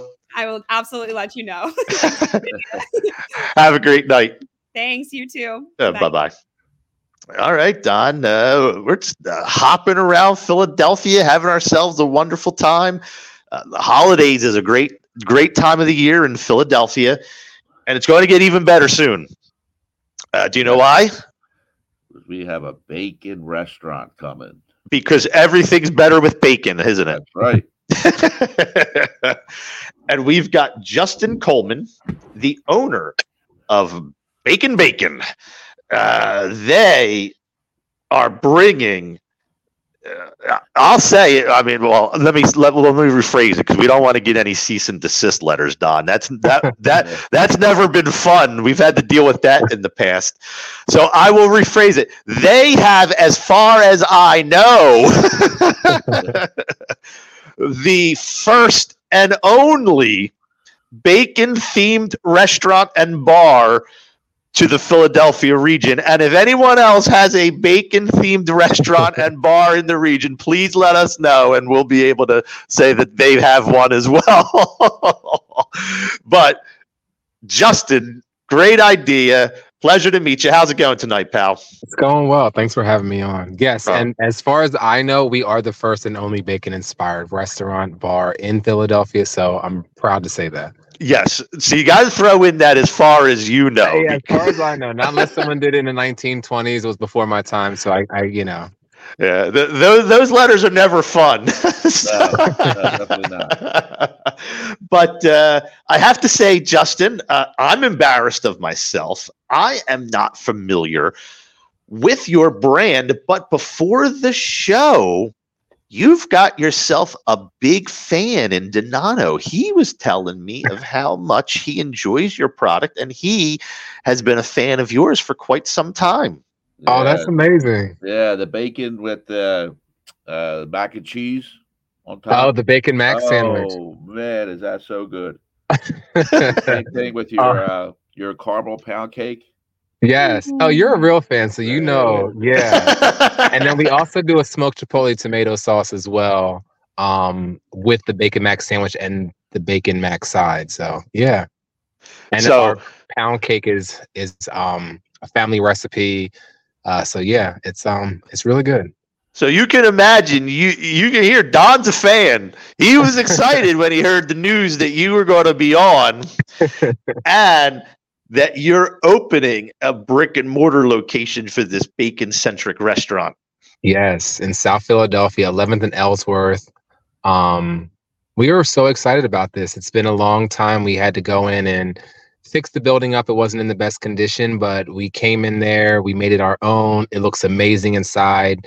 Um, the Inquirer put out one picture, so I can't wait for the other pictures to come out. And I can't wait for people to come in the restaurant and just see how beautiful it looks. We have craft cocktails, a beautiful bar.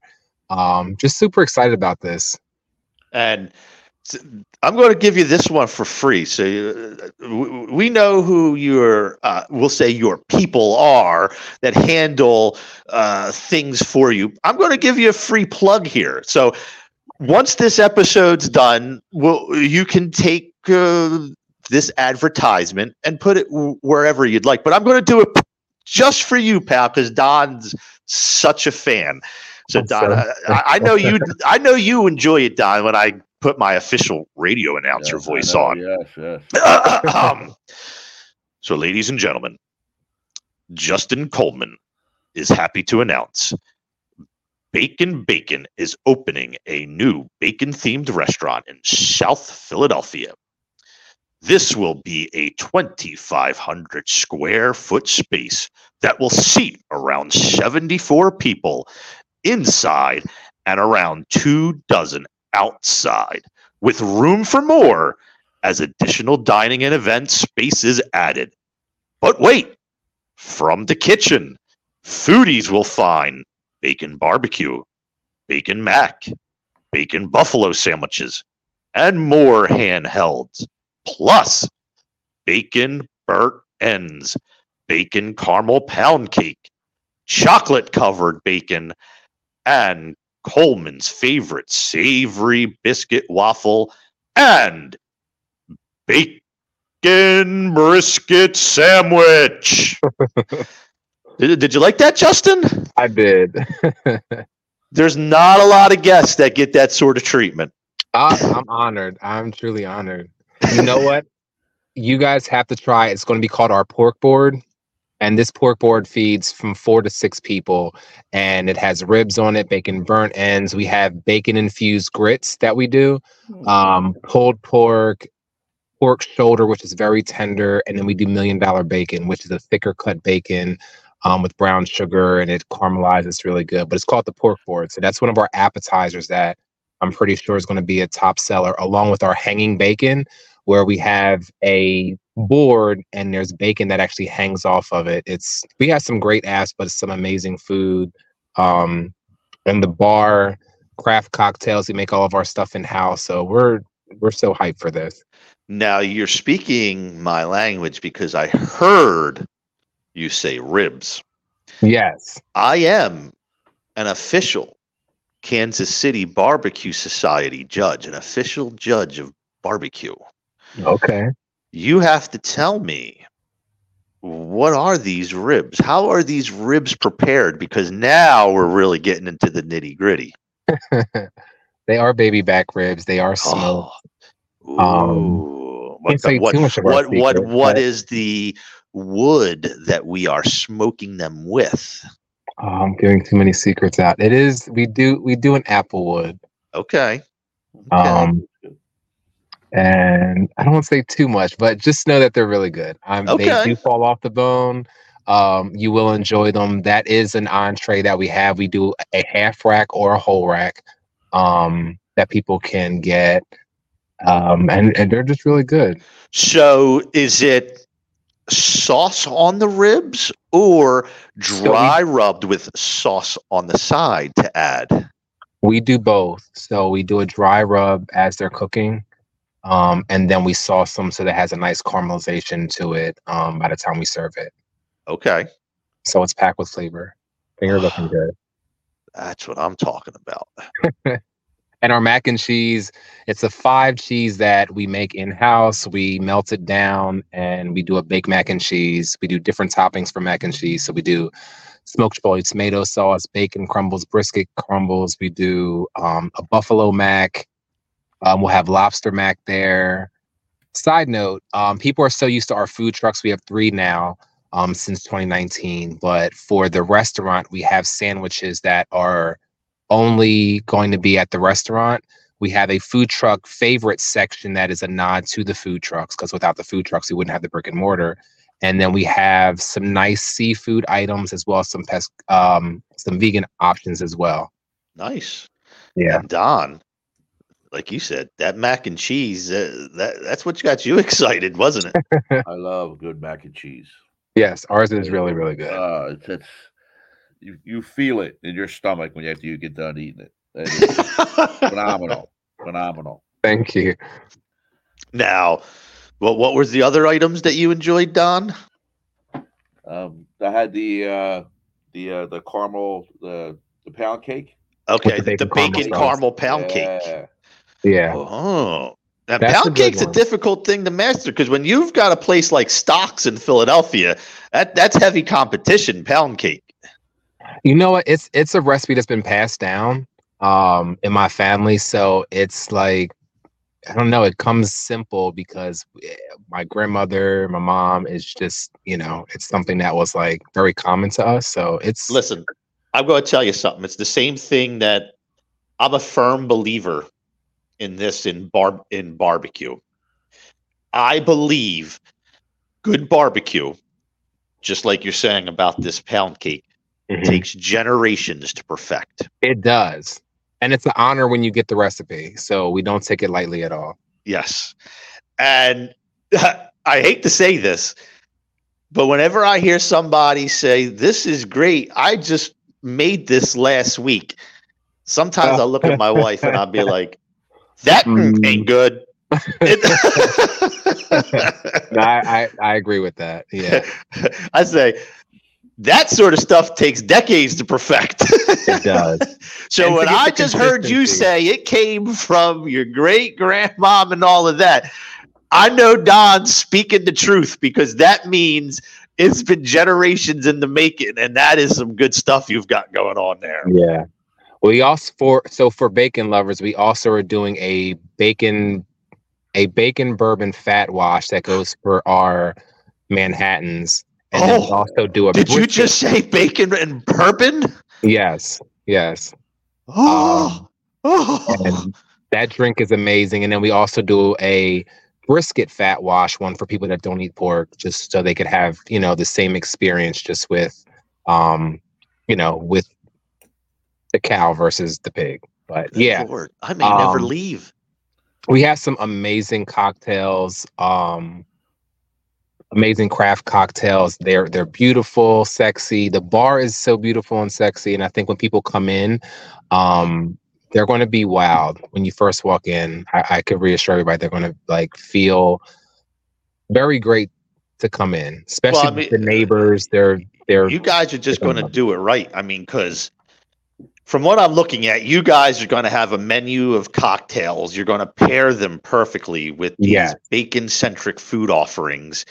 Uh, you're going to have weekday happy hour specials, dinner, later night. You're going to, this one's a big one in Philadelphia, especially where you're opening up weekend brunch. People Yes. slit their own mother's throat to get good seats at weekend brunch. And I'm not joking. this is Philadelphia. they will they will stab someone to get a good seat at a at an excellent brunch restaurant. Uh, lunch, dinner, everything. And you guys are hoping to open soonish, correct? Yes, so we passed our health inspection, which we were so happy about. Um, So that's one thing. We're just waiting on the liquor board to come in and just assess. Um, I think the requirements are that you have 30 seats, enough food for 30. So we're just waiting to get the appointments. We've been waiting on that. So we're hoping within the next two weeks to be open. That's fingers crossed and prayers up that you know that can happen because we're ready to go. We're ready to go. The neighborhood is so ready. They've been walking by every day for the past several months, just asking when are we opening? They're so thankful that we took care of the building and made it look great f- from the outside to the inside. So we're ready to serve. We we are so ready to go. We have a great staff. Um, just it's just going to be a great vibe there. Great vibe with great food, and yeah, Yeah, I'm looking forward to coming down and sitting down and, and trying all that good stuff. Yes, and our brunch is going to be great. Our our brunch menu is very unique. Um, it's fun, and we're also going to have a brunch a bunch club where people can. I like that brunch a bunch. yeah, brunch a bunch club, um, where you know you're going to pay a fee to come in, but it's like a membership, so they'll be able to eat upstairs on the second floor.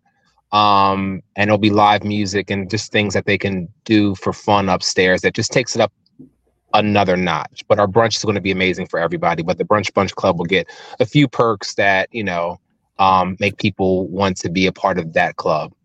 Awesome. I love that idea.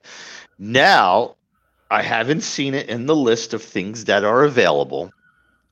And Don already knows that this is one of my favorite treats in the whole wide world. And I will mention the place if you don't already have this item. There's a location of a restaurant that has triple smoked candied bacon. Oh yeah.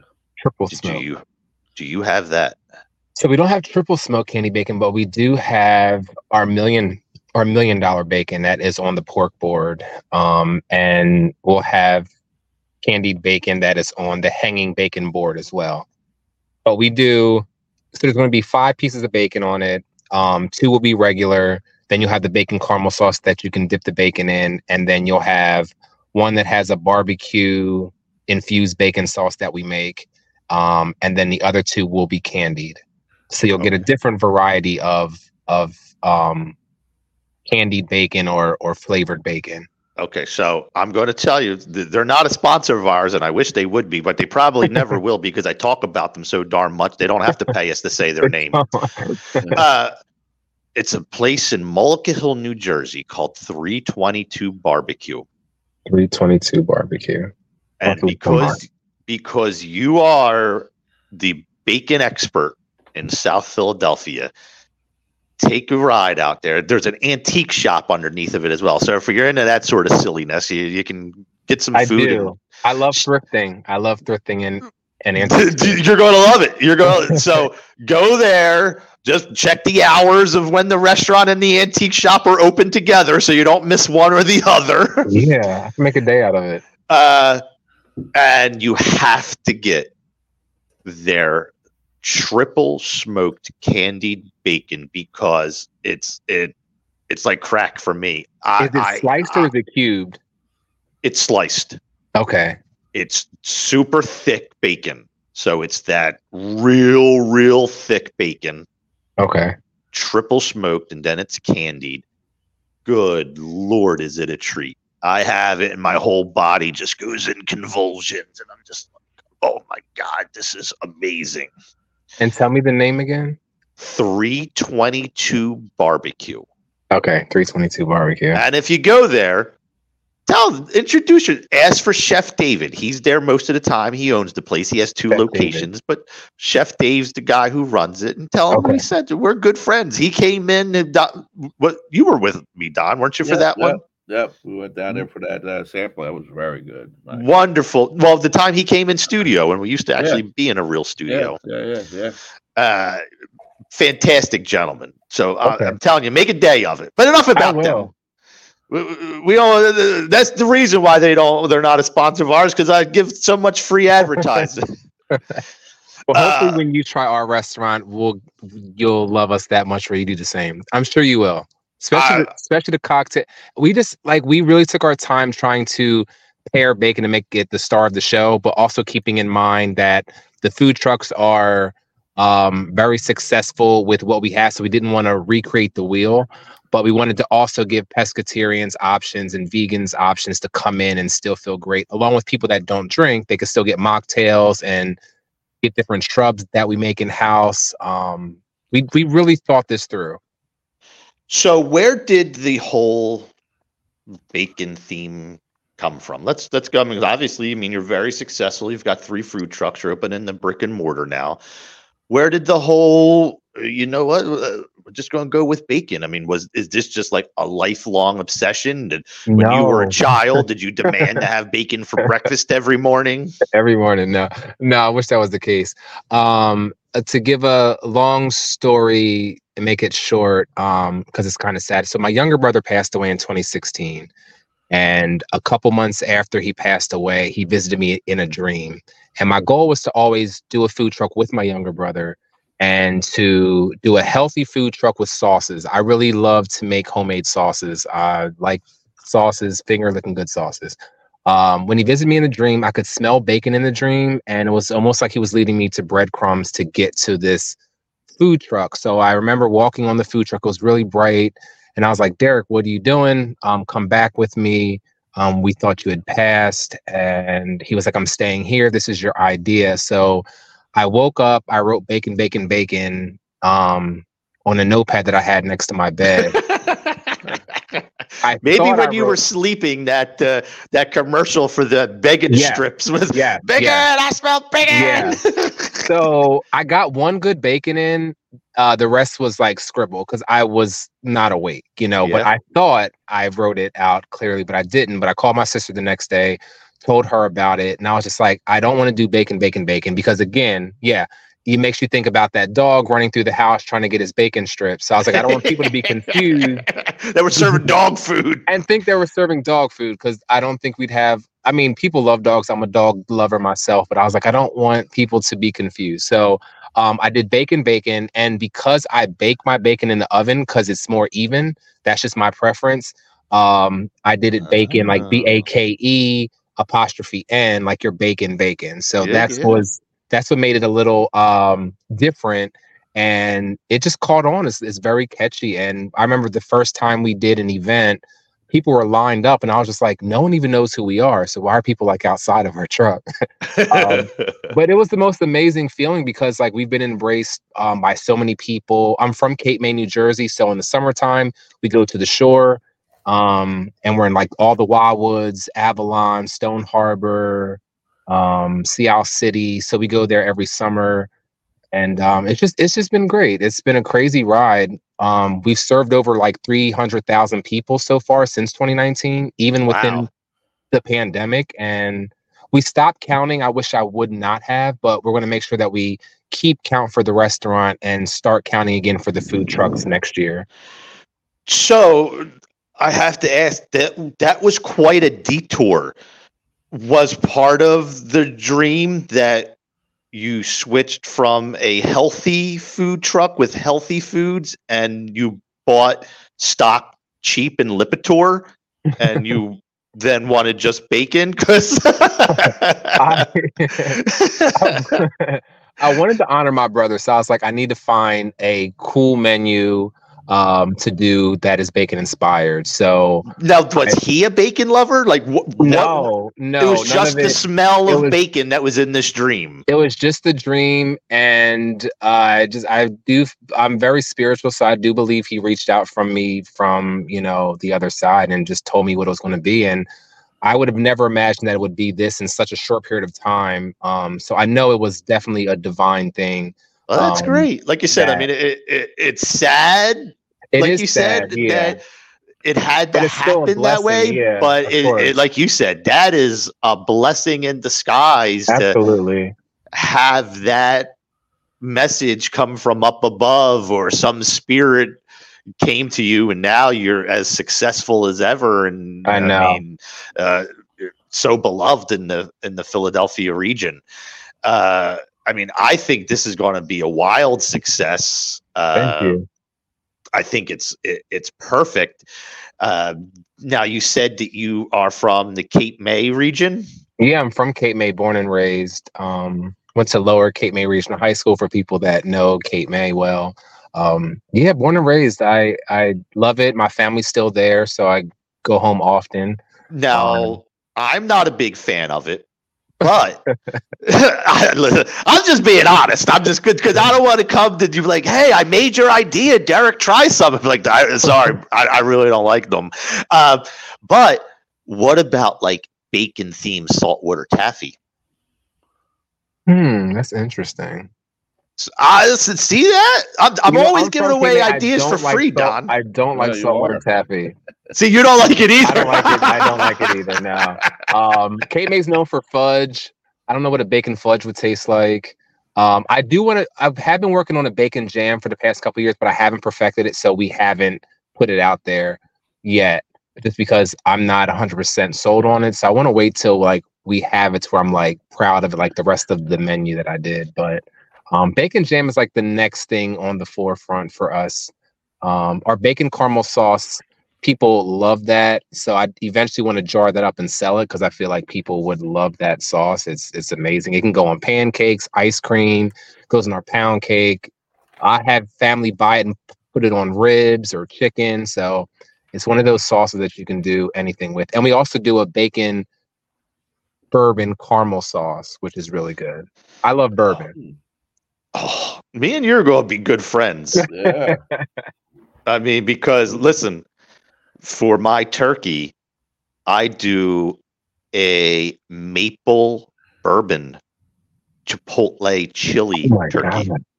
I love that's that's a lot of flavors. I love that. It's delicious. So I what you do is you, you have three cups of the bourbon sitting on the bottom of that cooking tray with all the the bay leaves and the orange and the lime and the onion and the and the chili and the maple syrup and the molasses going over it and the steam from the bourbon is what comes Oh, up to the turkey. Oh, I love that. Shit, We're, we're going to be a good team here. Oh, absolutely. I can imagine how flavorful and how juicy that is. It's wonderful. It is Yeah. wonderful. But I have to say, Justin, uh, Don was a huge fan of yours. He was thrilled to talk to you to, before he even started the show. And I have to say, after talking to you, you've gained another fan. And uh, oh, thank you so much. I, I'm going to have to come over and uh, Please. check you please guys do. out. Uh, so, Don, it sounds like we're going to have to have a road Yeah, trip in a couple trip. weeks. Oh yeah, please do. and uh, it's going to be opening soon. Baken Bacon in the former location of Devil's Den, 1148 to 50 South 11th Street, uh, South Philly. It's going to be a fun, fun place. Uh, Justin, share social media, website, or anything like that before you go. Yes, absolutely. So our website is www.bakenbacon.com. That's B A K E N B A C O N.com. Our restaurant page is Baken Bacon. So for Instagram, sorry. So it's at Baken Bacon, B A K E N B A C O N. And then our food truck page, which you can book for private events, weddings, anything you think about, that is at B A K E N underscore B A C O N food trucks with the S on the end of it. Awesome. Well, best of luck. We can't Thank wait you. for the uh, official grand opening, and uh, I, I hope we'll be one of the first ones to come through, pal. yeah. We would love to have you guys. Thank you so much for your time. Have a great night. Yeah. You too. Good luck with everything. Thank you. All right, Don. So, uh, do you know uh, who else really likes bacon? No. Kids. Kids. Kids love bacon. I mean, when I was a kid, I loved it. Didn't you love bacon when you were a kid? Tell you the truth, we never had bacon when I was a kid. What? No, no, I'm, I'm kidding. Let's say, what was this? One of these weird uh, uh, traditions you had? You, you guys only had uh, uh, prosciutto every uh, Saturday morning or something? No bacon, children. Only prosciutto and fine cheese and wine for us. Pes- Peasant food. but in order to uh, have kids eat, one of the more enjoyable things is to have them cook with you as well. And we are in luck.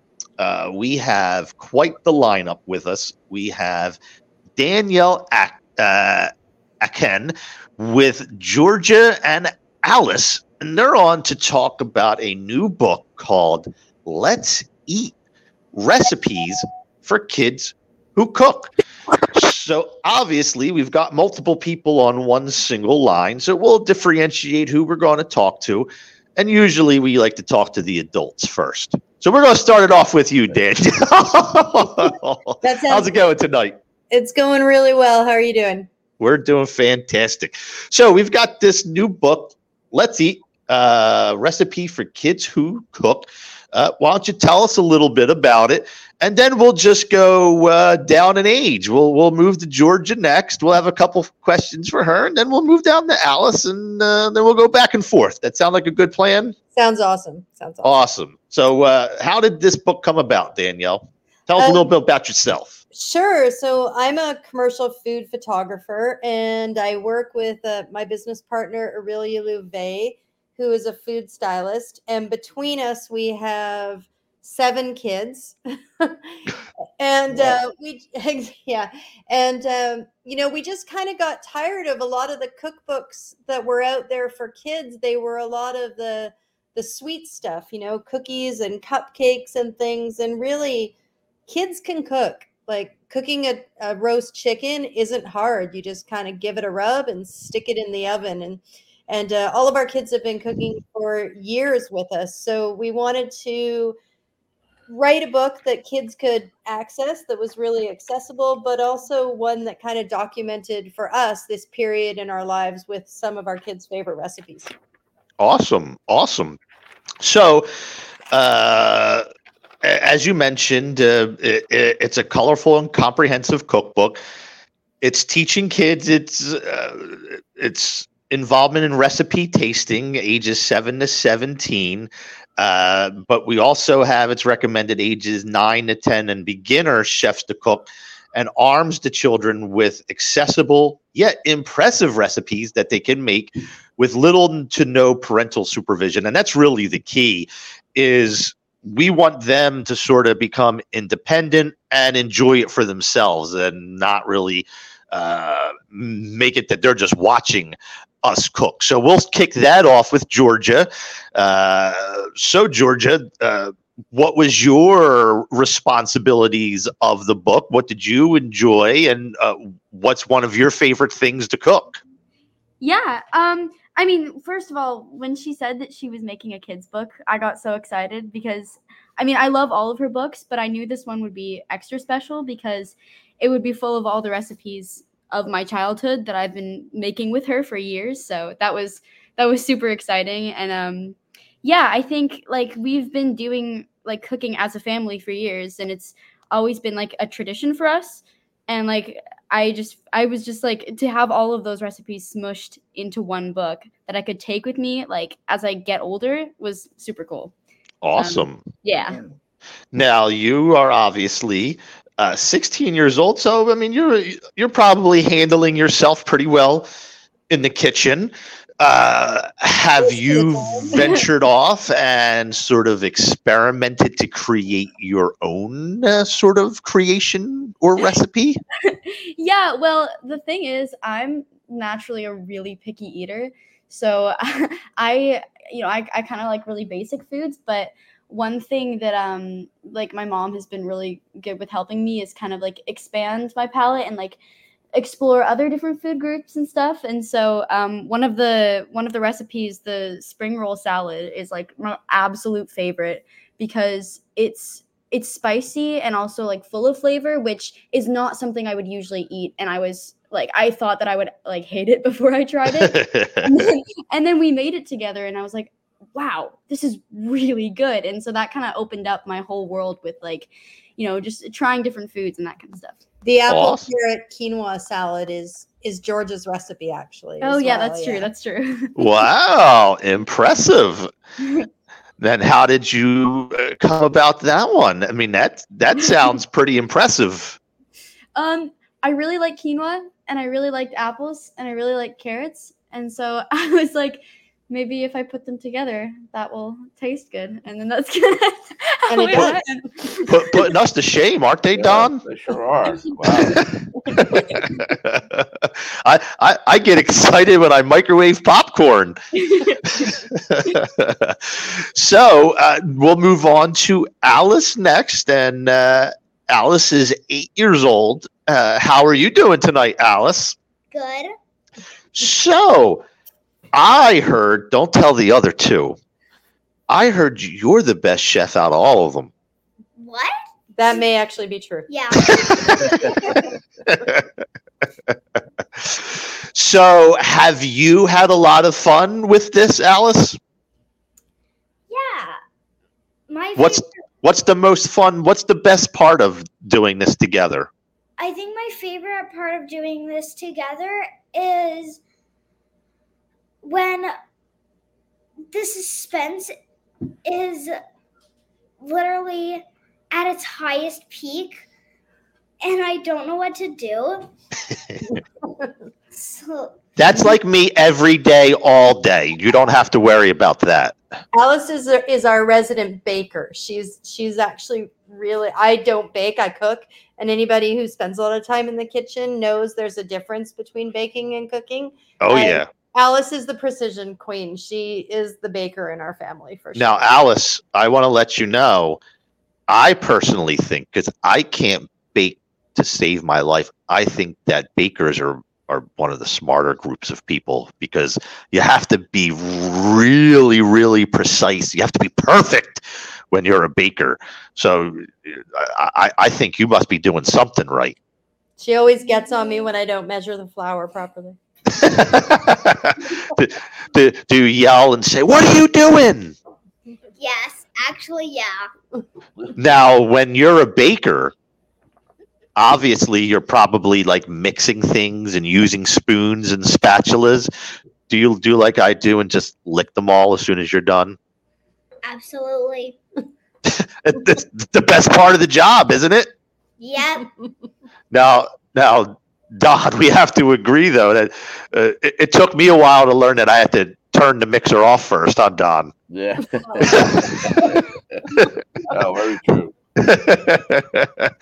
so, Alice, what was your favorite thing to bake, or what is your favorite thing to bake?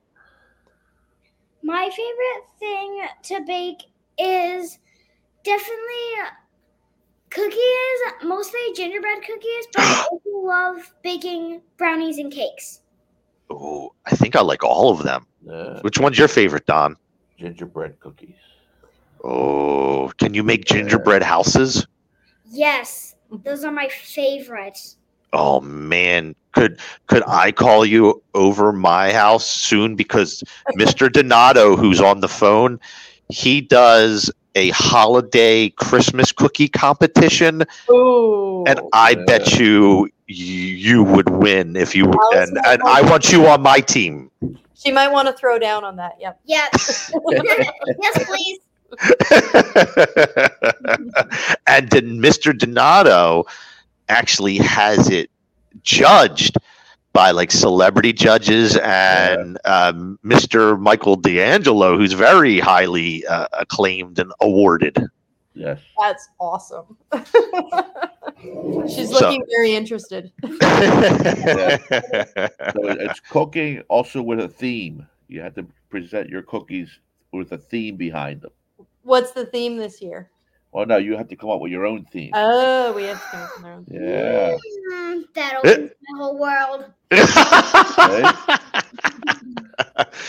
so now, Alice, no one's listening, so you don't have to worry. Uh, What's what's the one thing that you don't like? That when as soon as you you're like, you try to hide it, or if you have a dog, you wait till the dog's under the table and you just throw it right under the table. What food don't you like?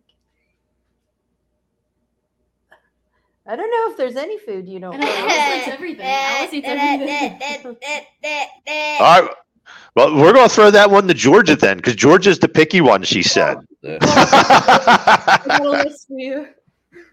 What is it? What would be oh. the one thing you'd feed the dog? We have three dogs. What was the one thing that I don't know that you're sliding to the dogs? I've never been a fan of sausages. I really hate them. You do hate sausages. Yeah, that's it's true. It's true. Well, you don't have to slide them to the dog. Just hand them right. Me and Don will take care of that. so, uh, uh, Danielle, obviously, uh, this was a family affair. The book. Uh, it had to be a lot of fun and a joy to work with everyone in the family to create the book.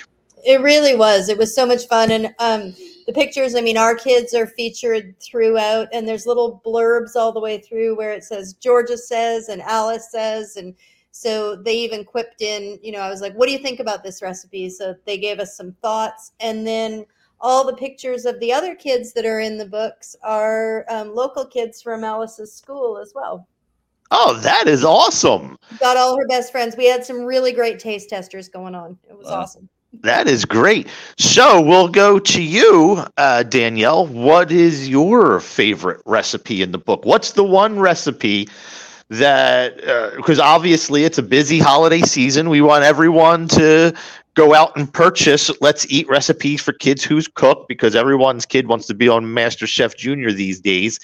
What's what's the reason that somebody needs to purchase this cookbook for a holiday gift? My favorite is the chicken pot pie, and it's so good and it's perfect for the holidays because when you've got all that leftover turkey and roast vegetables and everything, it's super easy for kids to just chop that up, you know, maybe with supervision depending on the age, chuck it in, throw some puff pastry on it, and yeah, it's my favorite comfort food. That's awesome. And uh, as you said, you're a seasoned cookbook author. You've worked with uh, food stylist, a very uh, acclaimed food stylist, on the book. Uh, you had six children putting their input into it, and one of the great things is uh, it comes together in the book as well. Uh, you're explaining kitchen basics, the tools, the terminology, and it's loaded with 60 some recipes with tons of variations to suit a various range of tastes. And what I really like is that it opens with a chapter of recipes to build the basic techniques. You have to know the basics first. How eggs, rice, pasta, those sort of thinking like roast chicken. What is a roast chicken? You you got to set them up for the success. And some of the uh, recipes I really enjoyed sticky soda pop ribs. Oh, uh, de- so. Oh my goodness! Pulled chicken tacos, sweet potato curry, teriyaki baked salmon, and oh, who doesn't love oven baked donuts? Good golly!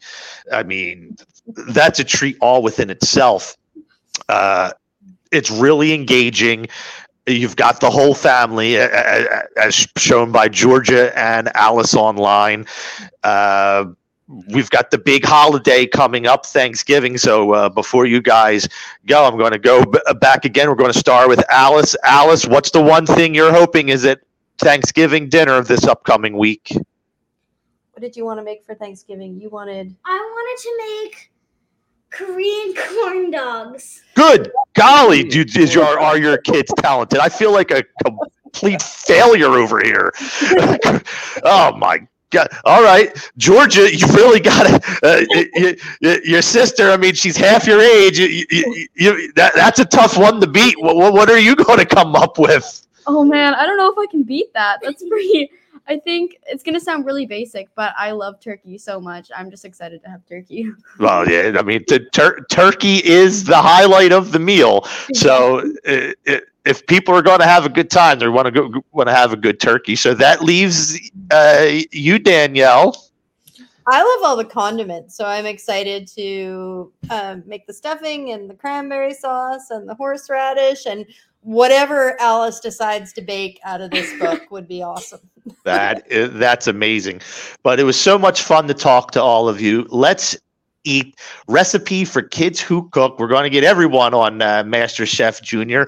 Uh, we want everyone to go out purchase this. It's a fun choose your adventure uh, style book with bold, colorful photography. Uh, the kids are going to advance quickly from after school snacks and summer picnics The next thing you know, they're going to be just providing their parents breakfast in bed and full course family dinners. I can I can attest to that. fact. The, uh, that's what I'm talking about.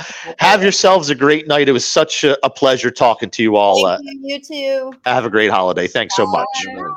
Bye bye. That was fun, Don. Yeah, Got the whole family involved. The kids were great. But Korean, Korean corn dog. man. I mean, good. like, Eight years old. I mean, where do you go from there? Korea. I mean, I, I don't know what to do, but we're going to go from uh, an amazing sort of setup, having all the kids involved, to we want to have ourselves a great, great treat. And I'm so excited to uh, have Frankie Faison, and he's got an amazing, amazing product coming out. Uh, has an amazing product, not coming out. It is out. You can purchase it. Frankie's Fabulous Granola. And uh, anyone who isn't aware, uh, this gentleman is an award winning actor with some of the most iconic roles in film and television. Uh, and I'm very excited that he's releasing this uh, wonderful product line, Frankie's Fabulous Granola. How's it going tonight, Frankie? Oh, it's great. Uh, can you hear me okay? We can hear you perfectly, sir. Fantastic. So, uh, after uh, two decades, that's right, two decades, Don, of create crafting this recipe, you didn't mess around. You wanted perfection, my friend. I did, and it and it's, and it's actually four decades. Woo!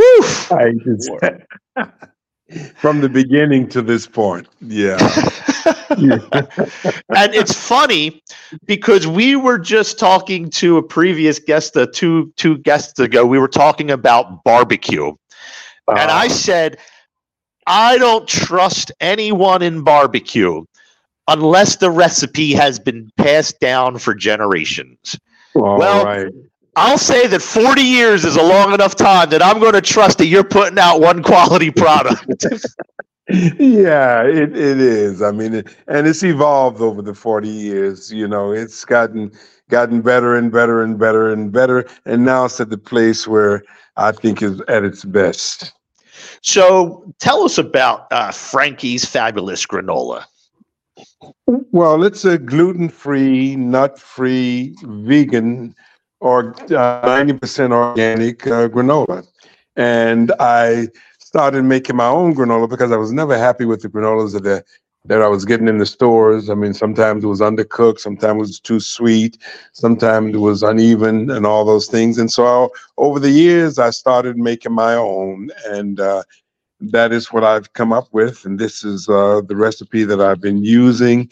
It's um, and it's a real. It's I've been sharing this this granola with friends and acquaintances and and and with uh, colleagues for the last 40 years. And every time I give it away to people, they're very excited to have it, and they always want more. And uh, at some point, my wife said, um, you know, uh, maybe I should think about. She's a she's a she has her own store. She has a pie store. Uh, she cooks sweet and savory pies. But she was saying to me, maybe I should put her granola, my granola, in her store. And so I did, and uh, it's like really has lost none of its luster. It's still very, very popular. It's, it's always off the shelves because I never had the time to continue to make it enough to keep it in there. So now we've we're going to launch the Frankie Faison Enterprise, this granola. That is So- awesome. I love that story. Mm. Now, I just heard you say that your wife, uh, pastry pie line. My oh my! Did you luck out, my friend? Have a, I I- mean, uh, that ha- it, it was this one of the ways that she wowed you and you guys first met. That it was, uh, oh Frankie, have a little slice of this, and you're like, oh Uh, man. Actually, it was. I mean, I know it's it's a it's a terrible thing, but true. I was. She has this. uh Like I said, her pies are sweet and savory. She does a Thanksgiving pie, which is uh, turkey, cranberry, and uh, stuffing, all in the same pie. And it's like uh, I had that pie, and it was my go-to pie. I would eat it all year round. Even you know, it was just a magnificent pie.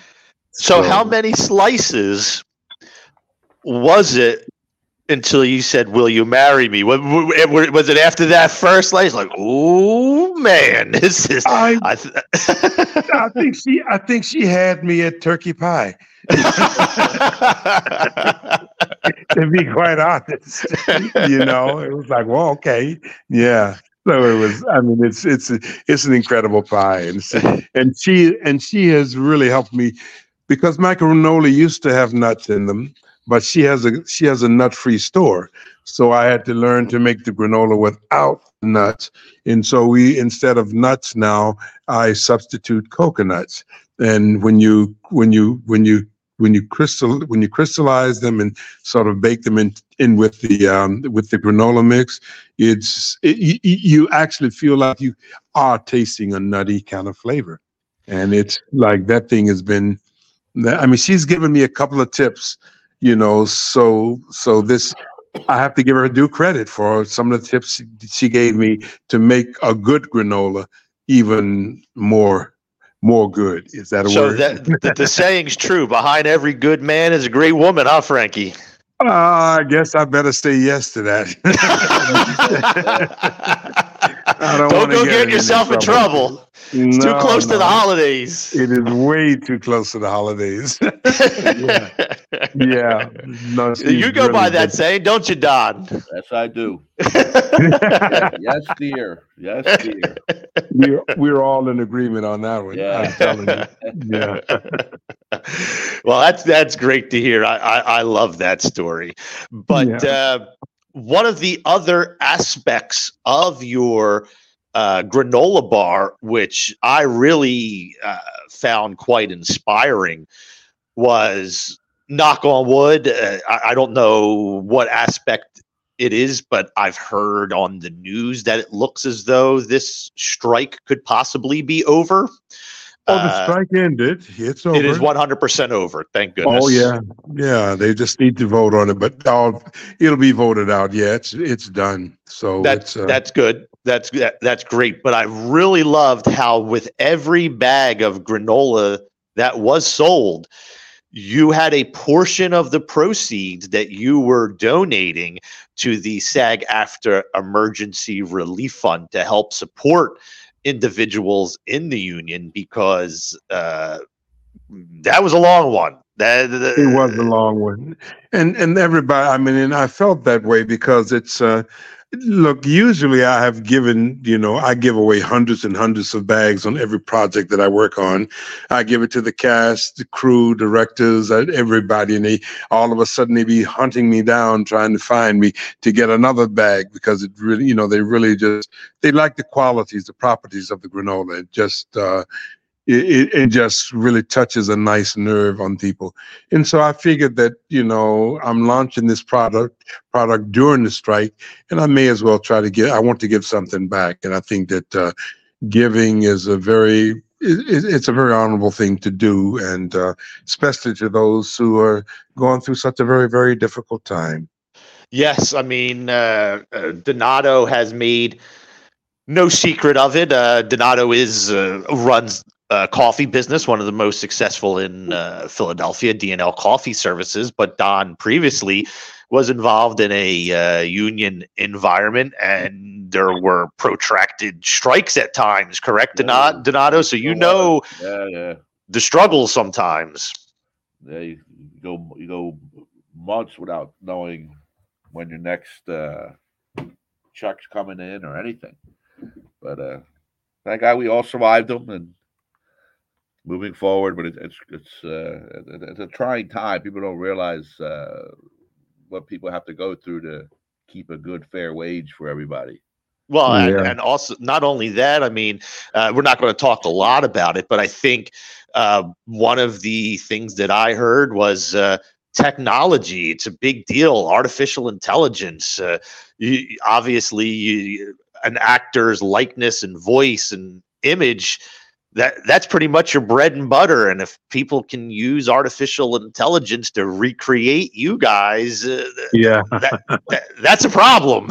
It's it's a huge problem. It really is indeed, and that's uh, and like you're taking the soul away from a person, and you're giving it to um, artificial intelligence to manufacture any, any way it wants to. It's it's it, that was a tough one, you know.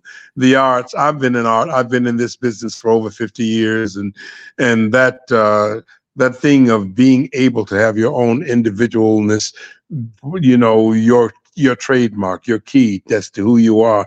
Those are the things that allow you, afford you to be able to make a living in this profession. So that was really truly a very tough one indeed.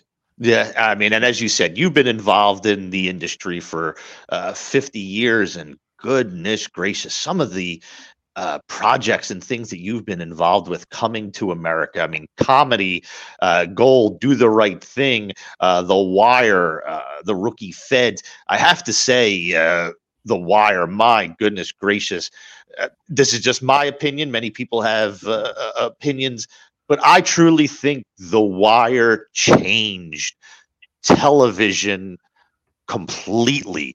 I think with the way that we watch Netflix and scripted series or any streaming service, the way that the shows are developed and and thought out in the way that they are, I, think it has a large portion to do with the way that The Wire was shown. That was, uh, in my opinion, uh, breaking through what anyone thought storytelling could or should be. Uh, that was that was quite a series. Yeah, it was groundbreaking in a lot of ways, and it was such a such a rewarding series for me to do. I mean, and it touched so many people, and it still goes on and on. And you know, they u- they're even using it as a te- teaching tool in certain schools, many many universities, and uh, to know that that that that that that that, that series will go on forever is very dear to me in my heart. It makes me feel very proud to have been a part of that for sure. Yeah. I mean, it's it's it's a legacy that you will be remembered forever. I mean, it's uh, there's certain individuals within entertainment that you and even sports figures that you talk about that go all the way back hundreds of years, and uh, that will be, as you said, talked about. Do you remember what your first audition was? It, it, I would have to think that that leaves a legacy, a, a leaving impression f- for the entire career. That that first time that you said, "This is what I want to do. This is the career I want." What was that first audition you ever stepped into? do you mean for a professional job, or do you for a professional just- job. What what was it that job? drew you? What was it? What what was it? An ad? Did somebody ask you? Because obviously something drew your attention, and you said, "You know what? I'll try it. Sure."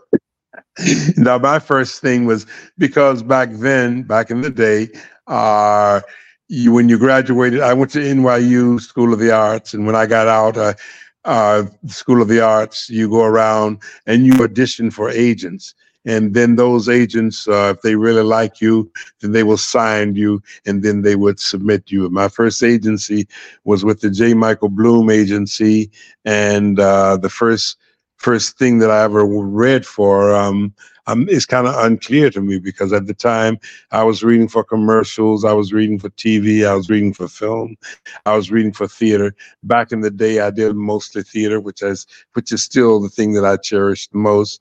And so it was I can't even remember. It was a very exciting whatever it was. I know that I was just tickle pink, but I felt very prepared because I had done all my homework, had trained and studied, and I was ready to go out there and, and face that uh, face that uh, situation. So That's great. it was exciting. Yeah, That that's Yeah. great. And li- like you said, theater. Goodness gracious, that's the real deal of acting. There's Uh, there's no cut. There's no up. let's do that again. Uh, it, it's mm-hmm. it's lights and camera action, and the crowd's right there, and mm. it, there's no taking back anything.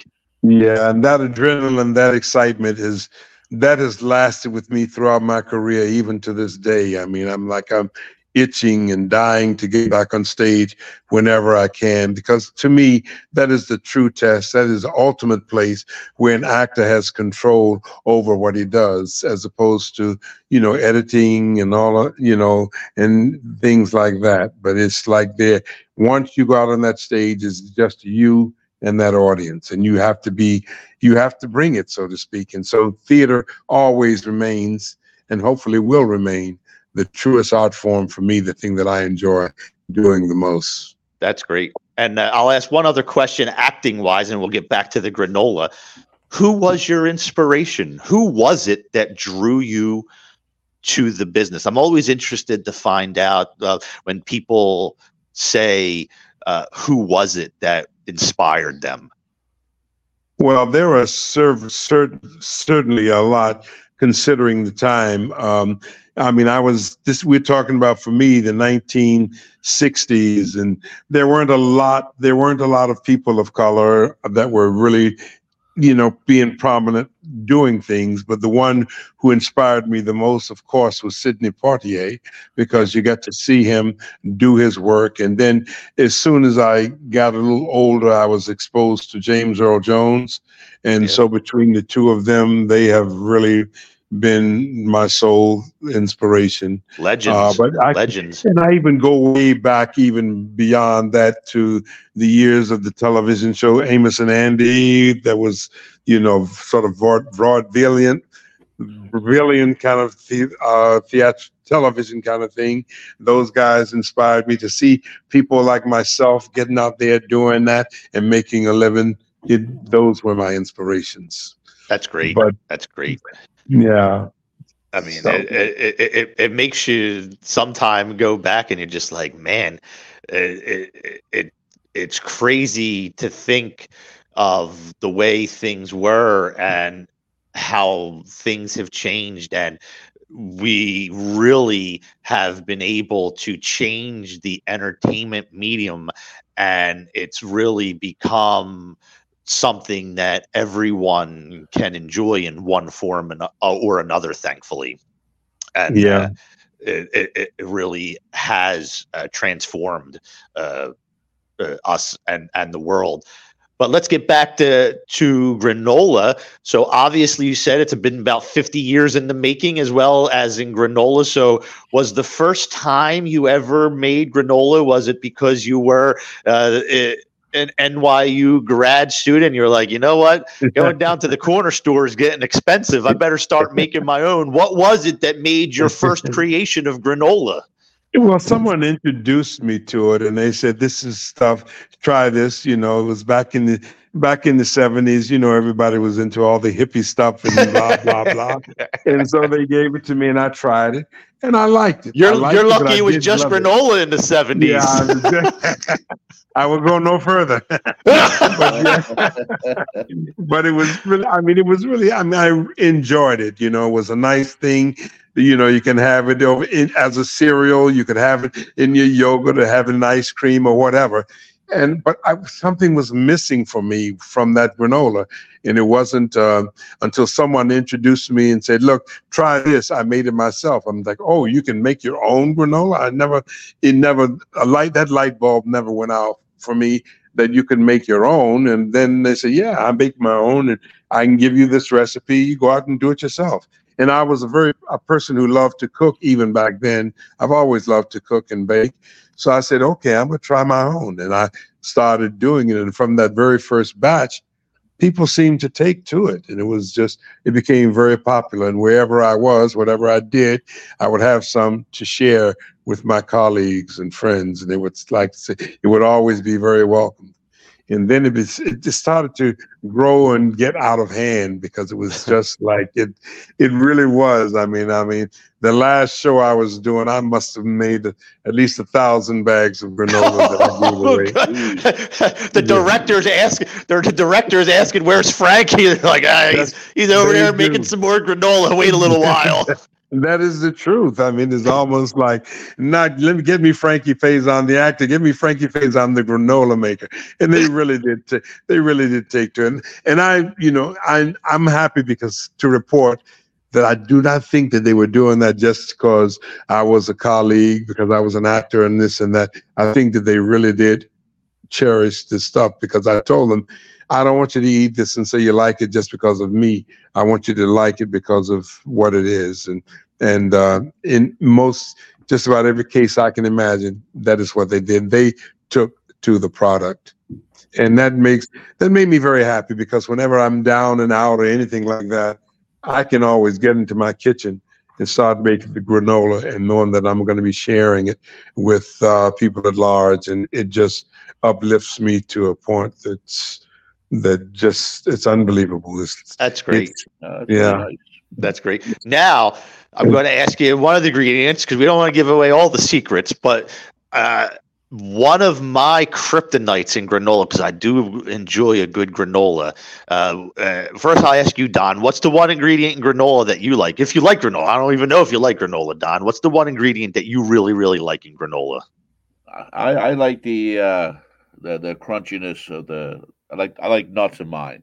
Okay, well, yeah, I I agree, but the one ingredient I personally is vanilla bean, just sprinkled little vanilla bean in there. Does yours have vanilla bean in it, Frankie? I do not use vanilla bean. I use vanilla extract a little bit, just a tiny bit. That's But fine. Don mentioned the crunchiness. Now that's that's key in in my granola and and any good granola, uh, because you don't want to eat granola that's sort of like oh you know you put it in your mouth and it goes it disappears. My granola maintains its crunchiness, and you will eat whether you put it in milk, whether you put it on ice cream, whether you just eat it out of the bag. It's always crunchy, and that's I think that's one of the things that that that differentiates my granola from a lot of the granolas that are out there.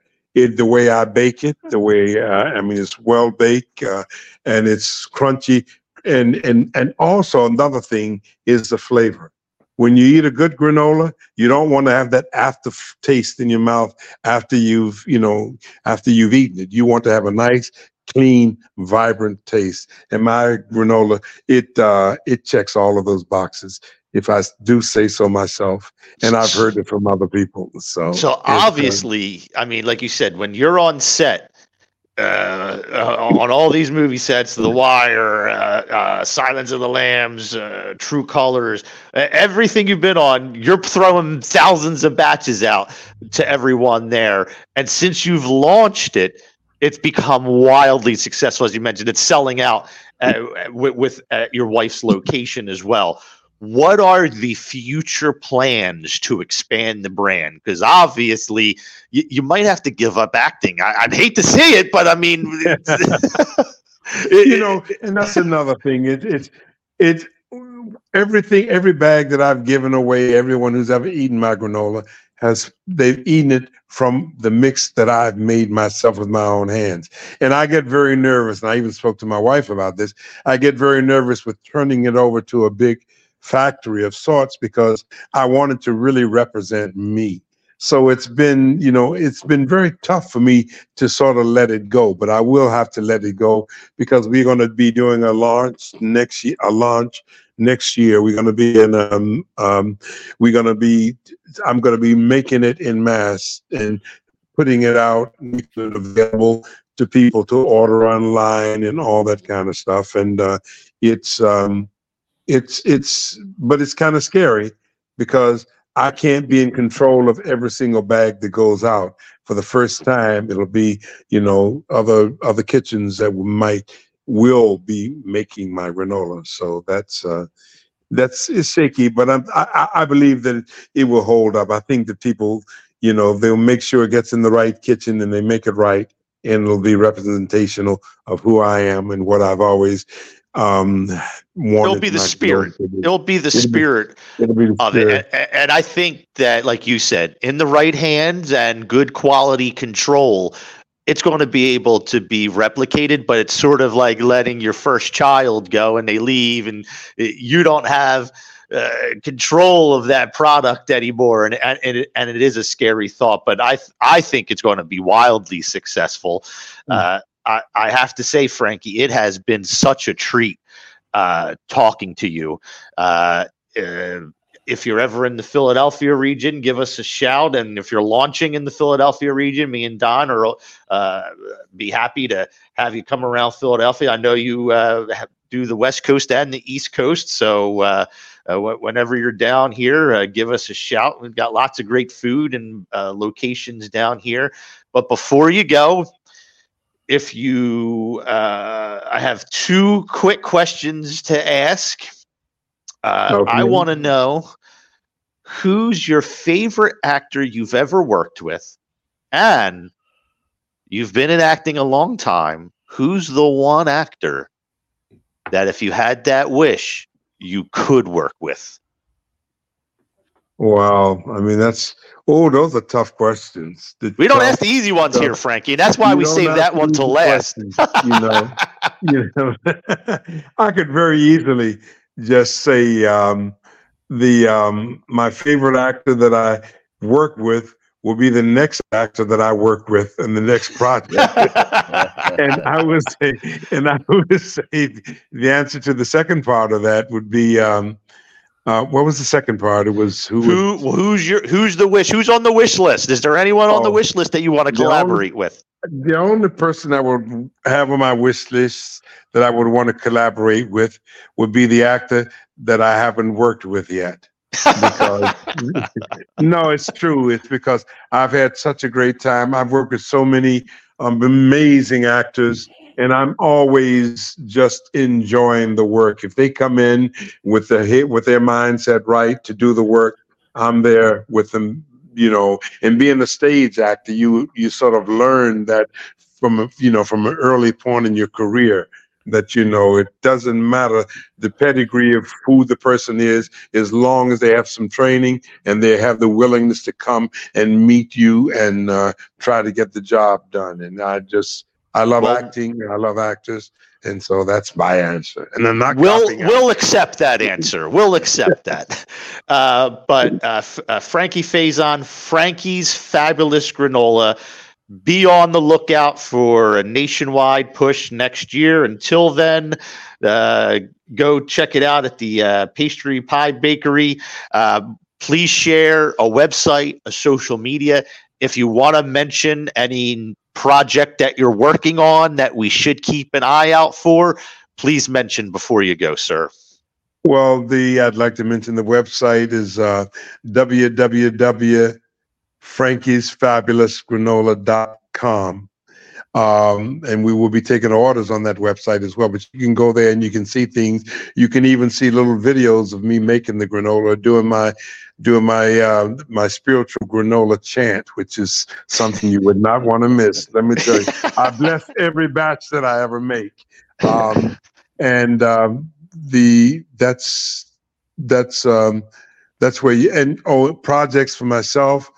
Right now, I'm just starting a new project, which I think is a fabulous project. I can't wait to get it out. This is called Killing Castro, and it was it's a story, a true story that took place in Harlem in the '60s when Fidel Castro came to the United States for some kind of meeting, and um, it he ended up taking a hotel uh, stay at this rundown sort of hotel in Harlem called the Theresa Hotel. And it's a part of history. And during this meeting, he met Malcolm X and he was, you know, hounded by the FBI, CIA, president of the United States. Every, I mean, it was, it brought up a lot of attention to Harlem. And this subject matter is not covered in the history books that I know of. And I'm just happy to be doing that project so that I can expose it to people so that they can see and learn this part of history. Awesome. And do you have a distributor yet that we should keep an eye out for? Will it be theatrical, television? It'll be a film and it's just begun. You know, we just started shooting, filming last week. You know, we're just in one week of filming, but look out for it. I think it would be, I think it'll be an amazing project for people to see. Well, we can't wait, sir. It was a uh, pleasure and an honor to talk to you. Thanks so much for joining us. Thank you so much for having me. And I can't wait for you guys to try my granola. Me I either. Me either. All right. I'm going to go Me watch either. that video. I can't wait. okay. Take Have care. a great night. All right, take Night. care, Frankie. Bye bye. Bye, Don. Take care. Yeah, you- thank That you. was fun. that was So- great. So, Don, going from one great uh, guest to the next. I mean, this has been one heck of a show. That sure has. I, We've got Lee Dixon, known as the Platter Girl, and ha- has a new book called Mostly Plant Based Platters and Boards, Gorgeous Spreads for Clean Eating and Great Gatherings. And boy, oh boy, good timing, huh, Don, for uh, great gatherings and uh, good boards because we've got a busy week coming up, don't we? especially with Thanksgiving and everything. Oh You're not kidding. And the holidays, multiple holidays. How's it going tonight, Lee? Hey, it's going great. It's Leah. Leah, Thank you so I'm, so- for having me. I'm sorry about that. We were bound to mess up somebody's name tonight. I'm still thinking about granola. I'm signing up for Frankie's newsletter right now. I'm like, I gotta get this granola. Was it was it the dance that convinced you? Yes, yes, it was. it was it was it was the blessing uh, uh, through the dance. But he's he's such a great individual. He's, I mean, 50 years in the film and television and uh, theater industry. I mean, he's an icon, tru- truly. That's awesome. Uh, but uh, talking about, uh, as we were mentioning, platters and boards. I mean, Mhm. this is. Are you all quite charcuterie fans? Are you making boards yourself? listen, I don't make the boards, but I sure do respect a good-looking one, and I like to eat off of them. I completely understand that. Completely. I was on that side for a long time and I said, you know what? I have to make one. They're just so cool. And the good thing about this one, and I should probably spend a little bit more attention in your book because this features 60 delicious vegetarian grazing designs and platter starters that are easy to put together and guaranteed to please because uh, my the, the the board that I'm eating off of probably uh, my doctor is not agreeing with m- me grazing Yeah. off of them. Totally. And that's exactly why I wrote this book was to show a different side of charcuterie that is actually healthy and has actually helped me personally lose. I, I lost over 115 pounds Wow. through eating Wow. this way and through changing my lifestyle with my business. So I I'm a personal walking testimony that you can eat charcuterie every day and lose weight, be healthier and feel better and be just your best happy self. So obviously, uh, you were inspired. You, you got a little bit healthier. You really transformed uh, your habits and l- lost quite a bit of weight. Mhm. What started you to start sharing these boards on Instagram? I mean, because th- that's sort of a personal journey, but then now you're sharing it to the world. What what got you started to do that? It all happened all at the same time. I didn't it all started with me posting on Instagram. And to be honest with you, I sucked at making boards when I started. they were so ugly. They were so ugly. I didn't know what I was doing. I'm you know, throwing together what I thought was supposed to be on there, not really knowing anything about pairings. Um, just, you know, I'm a mom, I have three kids.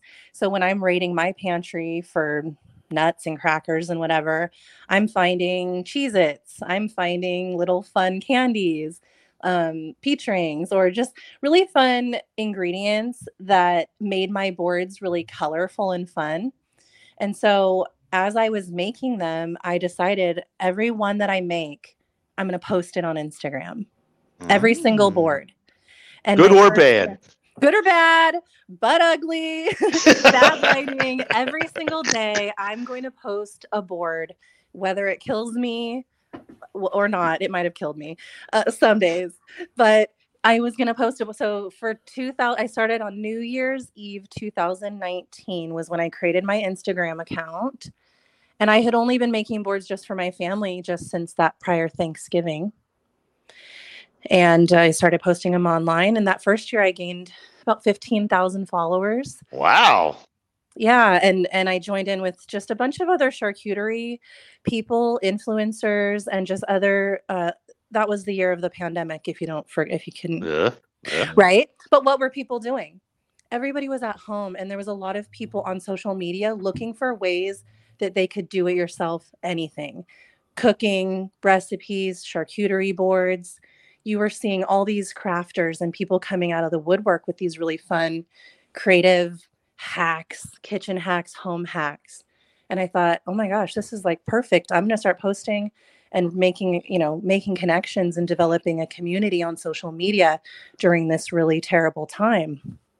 And it just i've never i haven't stopped Yeah, I mean, uh, you, you obviously resonated with people. It was good timing, and it's Yeah. similar to some of the previous guests that we've uh, had on tonight when uh, uh, they started a cocktail business because people wanted pre-mixed cocktails during yeah the exactly. uh, uh, pandemic. Now, Don, Don is Italian, full-blooded. Uh, I've been to s- I've been to some of uh, Don's parties, and Don, you do put on a very beautiful board, but it's not I- probably what i do. It's a little different. I'm But- curious if he's judging me how No, not at he's all, judging not me at on the word charcuterie. No, but not at all. Don, I, I I think that you would really do well with this because I think you're in the same boat as me, Don. Because I think you're part of the reason why I get in trouble when I visit my doctor. Is I think it'd be good to have a little bit of a healthier twist on some of these. Don't you agree? Oh, uh, most definitely, most definitely. Yeah, the the prosciutto and all the other lunch meats. Ah, you know, Yeah, just have them in moderation, but then you pack the board with a bunch of fruits, veggies, yummy dips, plant-based dips. Hummus is plant-based, you know, spinach artichoke dip, jellies, honeys, and things to pair with the cheeses and meats, and you kind of make it go a lot further than if all you have is just meat, cheese, And I mean, bread. it- the the way that you present it, the one thing that I thought about when I was flipping through the book and I'm looking at some of Oh, these pages. Awesome. and I'm thinking to myself, I'm like, if I took the time out to make a board look this nice, I wouldn't want anybody to take anything off of it because I would want this to look on my table like this for probably a week. So people would be come into my house and be impressed. well, yeah, hello. What I that's why I have to take a picture or a video of it to prove that it happened before my husband gets into it. and that's where the social media pa- piece came in. And honestly, I my first year when I started doing it, I'm making the boards and everything. And yeah, I was taking pictures, but I fell in love with taking pictures of food. And then it sort of developed into my own sort of style of how I styled my boards. I developed a five step method for making my boards, which I teach. So that's where it's like platter girl is a style. I think you would become very fast friends for with one of our correspondents. Don't you agree, Don? Chef uh, Chef Beth Esposito. She's a private chef, and she posts boards that she does for private catering events for her Uh-huh. fa- her fancy friends. I like to call them. And I have those too. oh yeah, Gotta love your fancy friends. I think that the two of you would just make the perfect combination of a party because she is known for the excess of Mm. the colossal colossal sized shrimp on a board and this and that and you guys would sort of yin and yang yourselves at a party i think that would be the perp don't you don I'd love it. I, I think it'd be a great idea. Well it, it's it's Invite it, invite me to Philly. Come on. uh, uh, hey, I'll uh, you, you come anytime, and I'll I'll, I'll share uh, your information with Chef Beth, and I'm sure she'd be Please more than do. happy to have you come down to one of her private parties. I would love that. So I'll I'll- I'll share that with her, and and and it's pink garlic, correct? Isn't that her? Uh, Yeah, pink garlic, yes. Yeah, it's pink, and she's she's on uh, national television all the time for a lot of her creations. She's uh, creating all sorts of food styling and things like that. So yeah, get, give give her a look. We'll, we'll we'll give we'll give her a shout. But we want to go into becoming an expert at a board. So Chef Mm. Beth isn't here, so she can't give her two cents. So we've got to go to you as our expert. I'm here. I'm here. What do you What advice would you give to get started on laying out your first platter or board? Yeah. Because I'm horrendous at it. Uh, Don's pretty good. I mean, but I, I'm going to be honest. I think Lisa's probably doing the majority of the work. I'm not going to give you that credit, Don. Uh, I, I I the final touches. yeah, called eating it. yeah, carrying it from one from the kitchen to the table. Yep, that's the final touch. So, what, what All what's right. the advice of our first one, and Yeah. what's the mistakes we definitely want to avoid? Because Well, I've I, made so many mistakes over the last few years that I've done this. The first year that I did this, I made a thousand boards. And that was my trial period. And through that time, I developed this five step process for making boards. And this is what I teach. It's called the Eat Beautifully method. It's five steps. And all it's, you can make a board uh, just for yourself, feeds you one, two, three people or whatever, up to a ginormous, huge 12 foot, 20 foot grazing table. And I do this and I use this method on giant grazing tables or just for little boards that I make at home for me and my family. And it starts with your cheese and dishes. So you have to build a foundation on your surface. So whether you're building on a small wood board, a platter lined with parchment paper, which I love to do, by the way. I love to just find really cool platters, trays, just uh, you know, I'm a I'm a woman. I love to shop. Finding really cool, unique uh, vessels to put my charcuterie in is really really fun for me. But line it with parchment paper. But whatever you're using, whether you're using your kitchen countertop, your dining room table, or a board, line it with parchment paper or not, whether you need it. And then you're using your cheese and your dishes to create a foundation for the entire platter. So for me, I think, okay, for a platter for me and a few friends, four to six people, I'm probably going to choose three to five cheeses and two to three dips. The dips could include honey or jelly or even some kind of dip that we're going to dip some veggies in, like I said earlier, like a hummus or spinach artichoke dip. Now there's so many yummy dips out there, you know, even you know like street corn dip at Costco and bitchin sauce. I don't know if you have that out there, but I'm kind of obsessed with bitchin sauce right now. you need to have bitchin sauce send you a whole array of their sauces because it's so good. that's the secret. That's the secret sauce. yeah. anyway, you know, olives in a dish and honey and and uh, got to have like some kind of pickles, something pickled, cornichons, olives, and whatever. You're gonna get all those things in little dishes, and your cheeses are gonna be spread out on your board or your surface, making sure that you leave room for some of the other ingredients and and spreading it out on the board, giving it like a nice balance. That's going to give you the foundation for all the other ingredients to kind of pile on top. Then we go to our meats. So whether you know salami slices or sort of like salami chub, and you're going to slice it, slice it up, and pile those meat piles kind of like on the platter in little groups. Folding your salami. Do you all know how to make a salami rose? Mm. Do you know about this fancy thing? Mm, that would be a negative on my part. Yeah, negative here too. so that is like the major trend over the last couple of years in charcuterie there's with social media there's trends in charcuterie so everybody wants to learn how to make a salami rose everybody wants to learn how to cut a brie wheel into this fancy way that we do it and there's all these really fun trends that kind of come and go throughout the seasons right now it's fall so there's all these like turkey trends I've learned uh, through this show, Don, that with all of these trends, I feel like a complete failure because I can't Yeah, do any of them. well maybe after my book you can This will be my. This will be the secret to my success.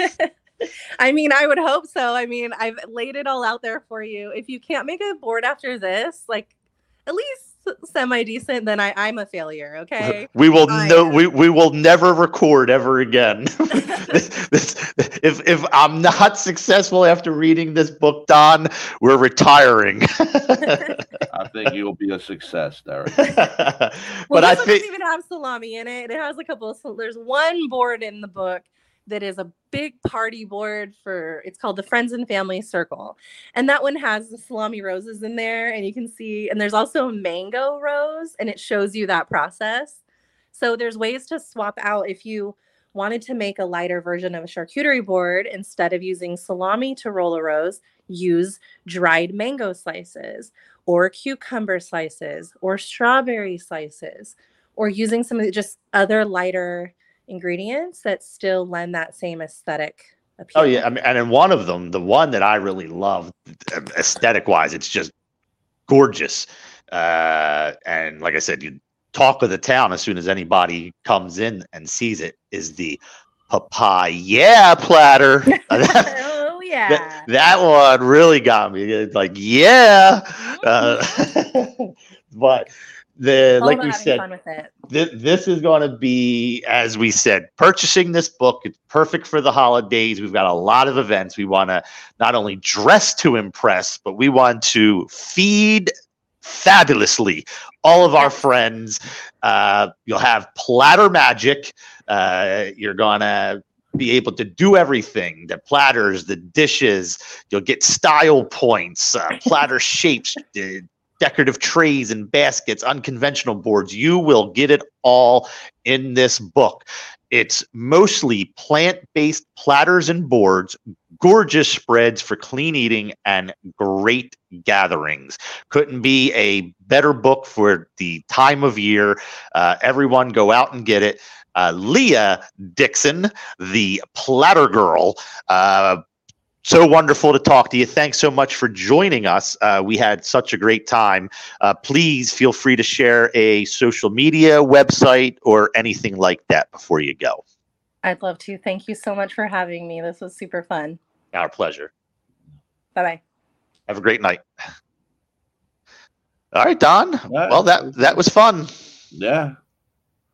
So uh, why don't you end it up? This was the last show for 2023. It was enjoyable. Thank you for everything uh, you do, Don. Lots of great events, lots of food we talked about. And uh, wrap it up. You start and I'll end. Okay. Um, I'm Donato Marino with D and L Bean to Barista Service. I can be reached at 215 365 5521 through Facebook, or you can look us up on DNLCoffeeService.com. Um, Derek Timm of BlueJeanFood.com. Uh, thanks again, everyone. Uh, we were tickled. Uh, we were voted best of the best Philadelphia Arts and Entertainment, Philadelphia, uh, Metro Philadelphia. That was a real honor to be named 2023's best of the best arts and entertainment. Uh, we will publish our schedule and upcoming shows sometime in 2024. Uh, looks as though our first show could possibly be near the end of February. If that changes, we will send out any updates. Uh, thank you to all of our guests. Lots of guests. Awesome, awesome guests tonight, Don. That was a exciting way to end 2023. Uh, once again, uh, pleasure, Don. Always fun to hang out with you.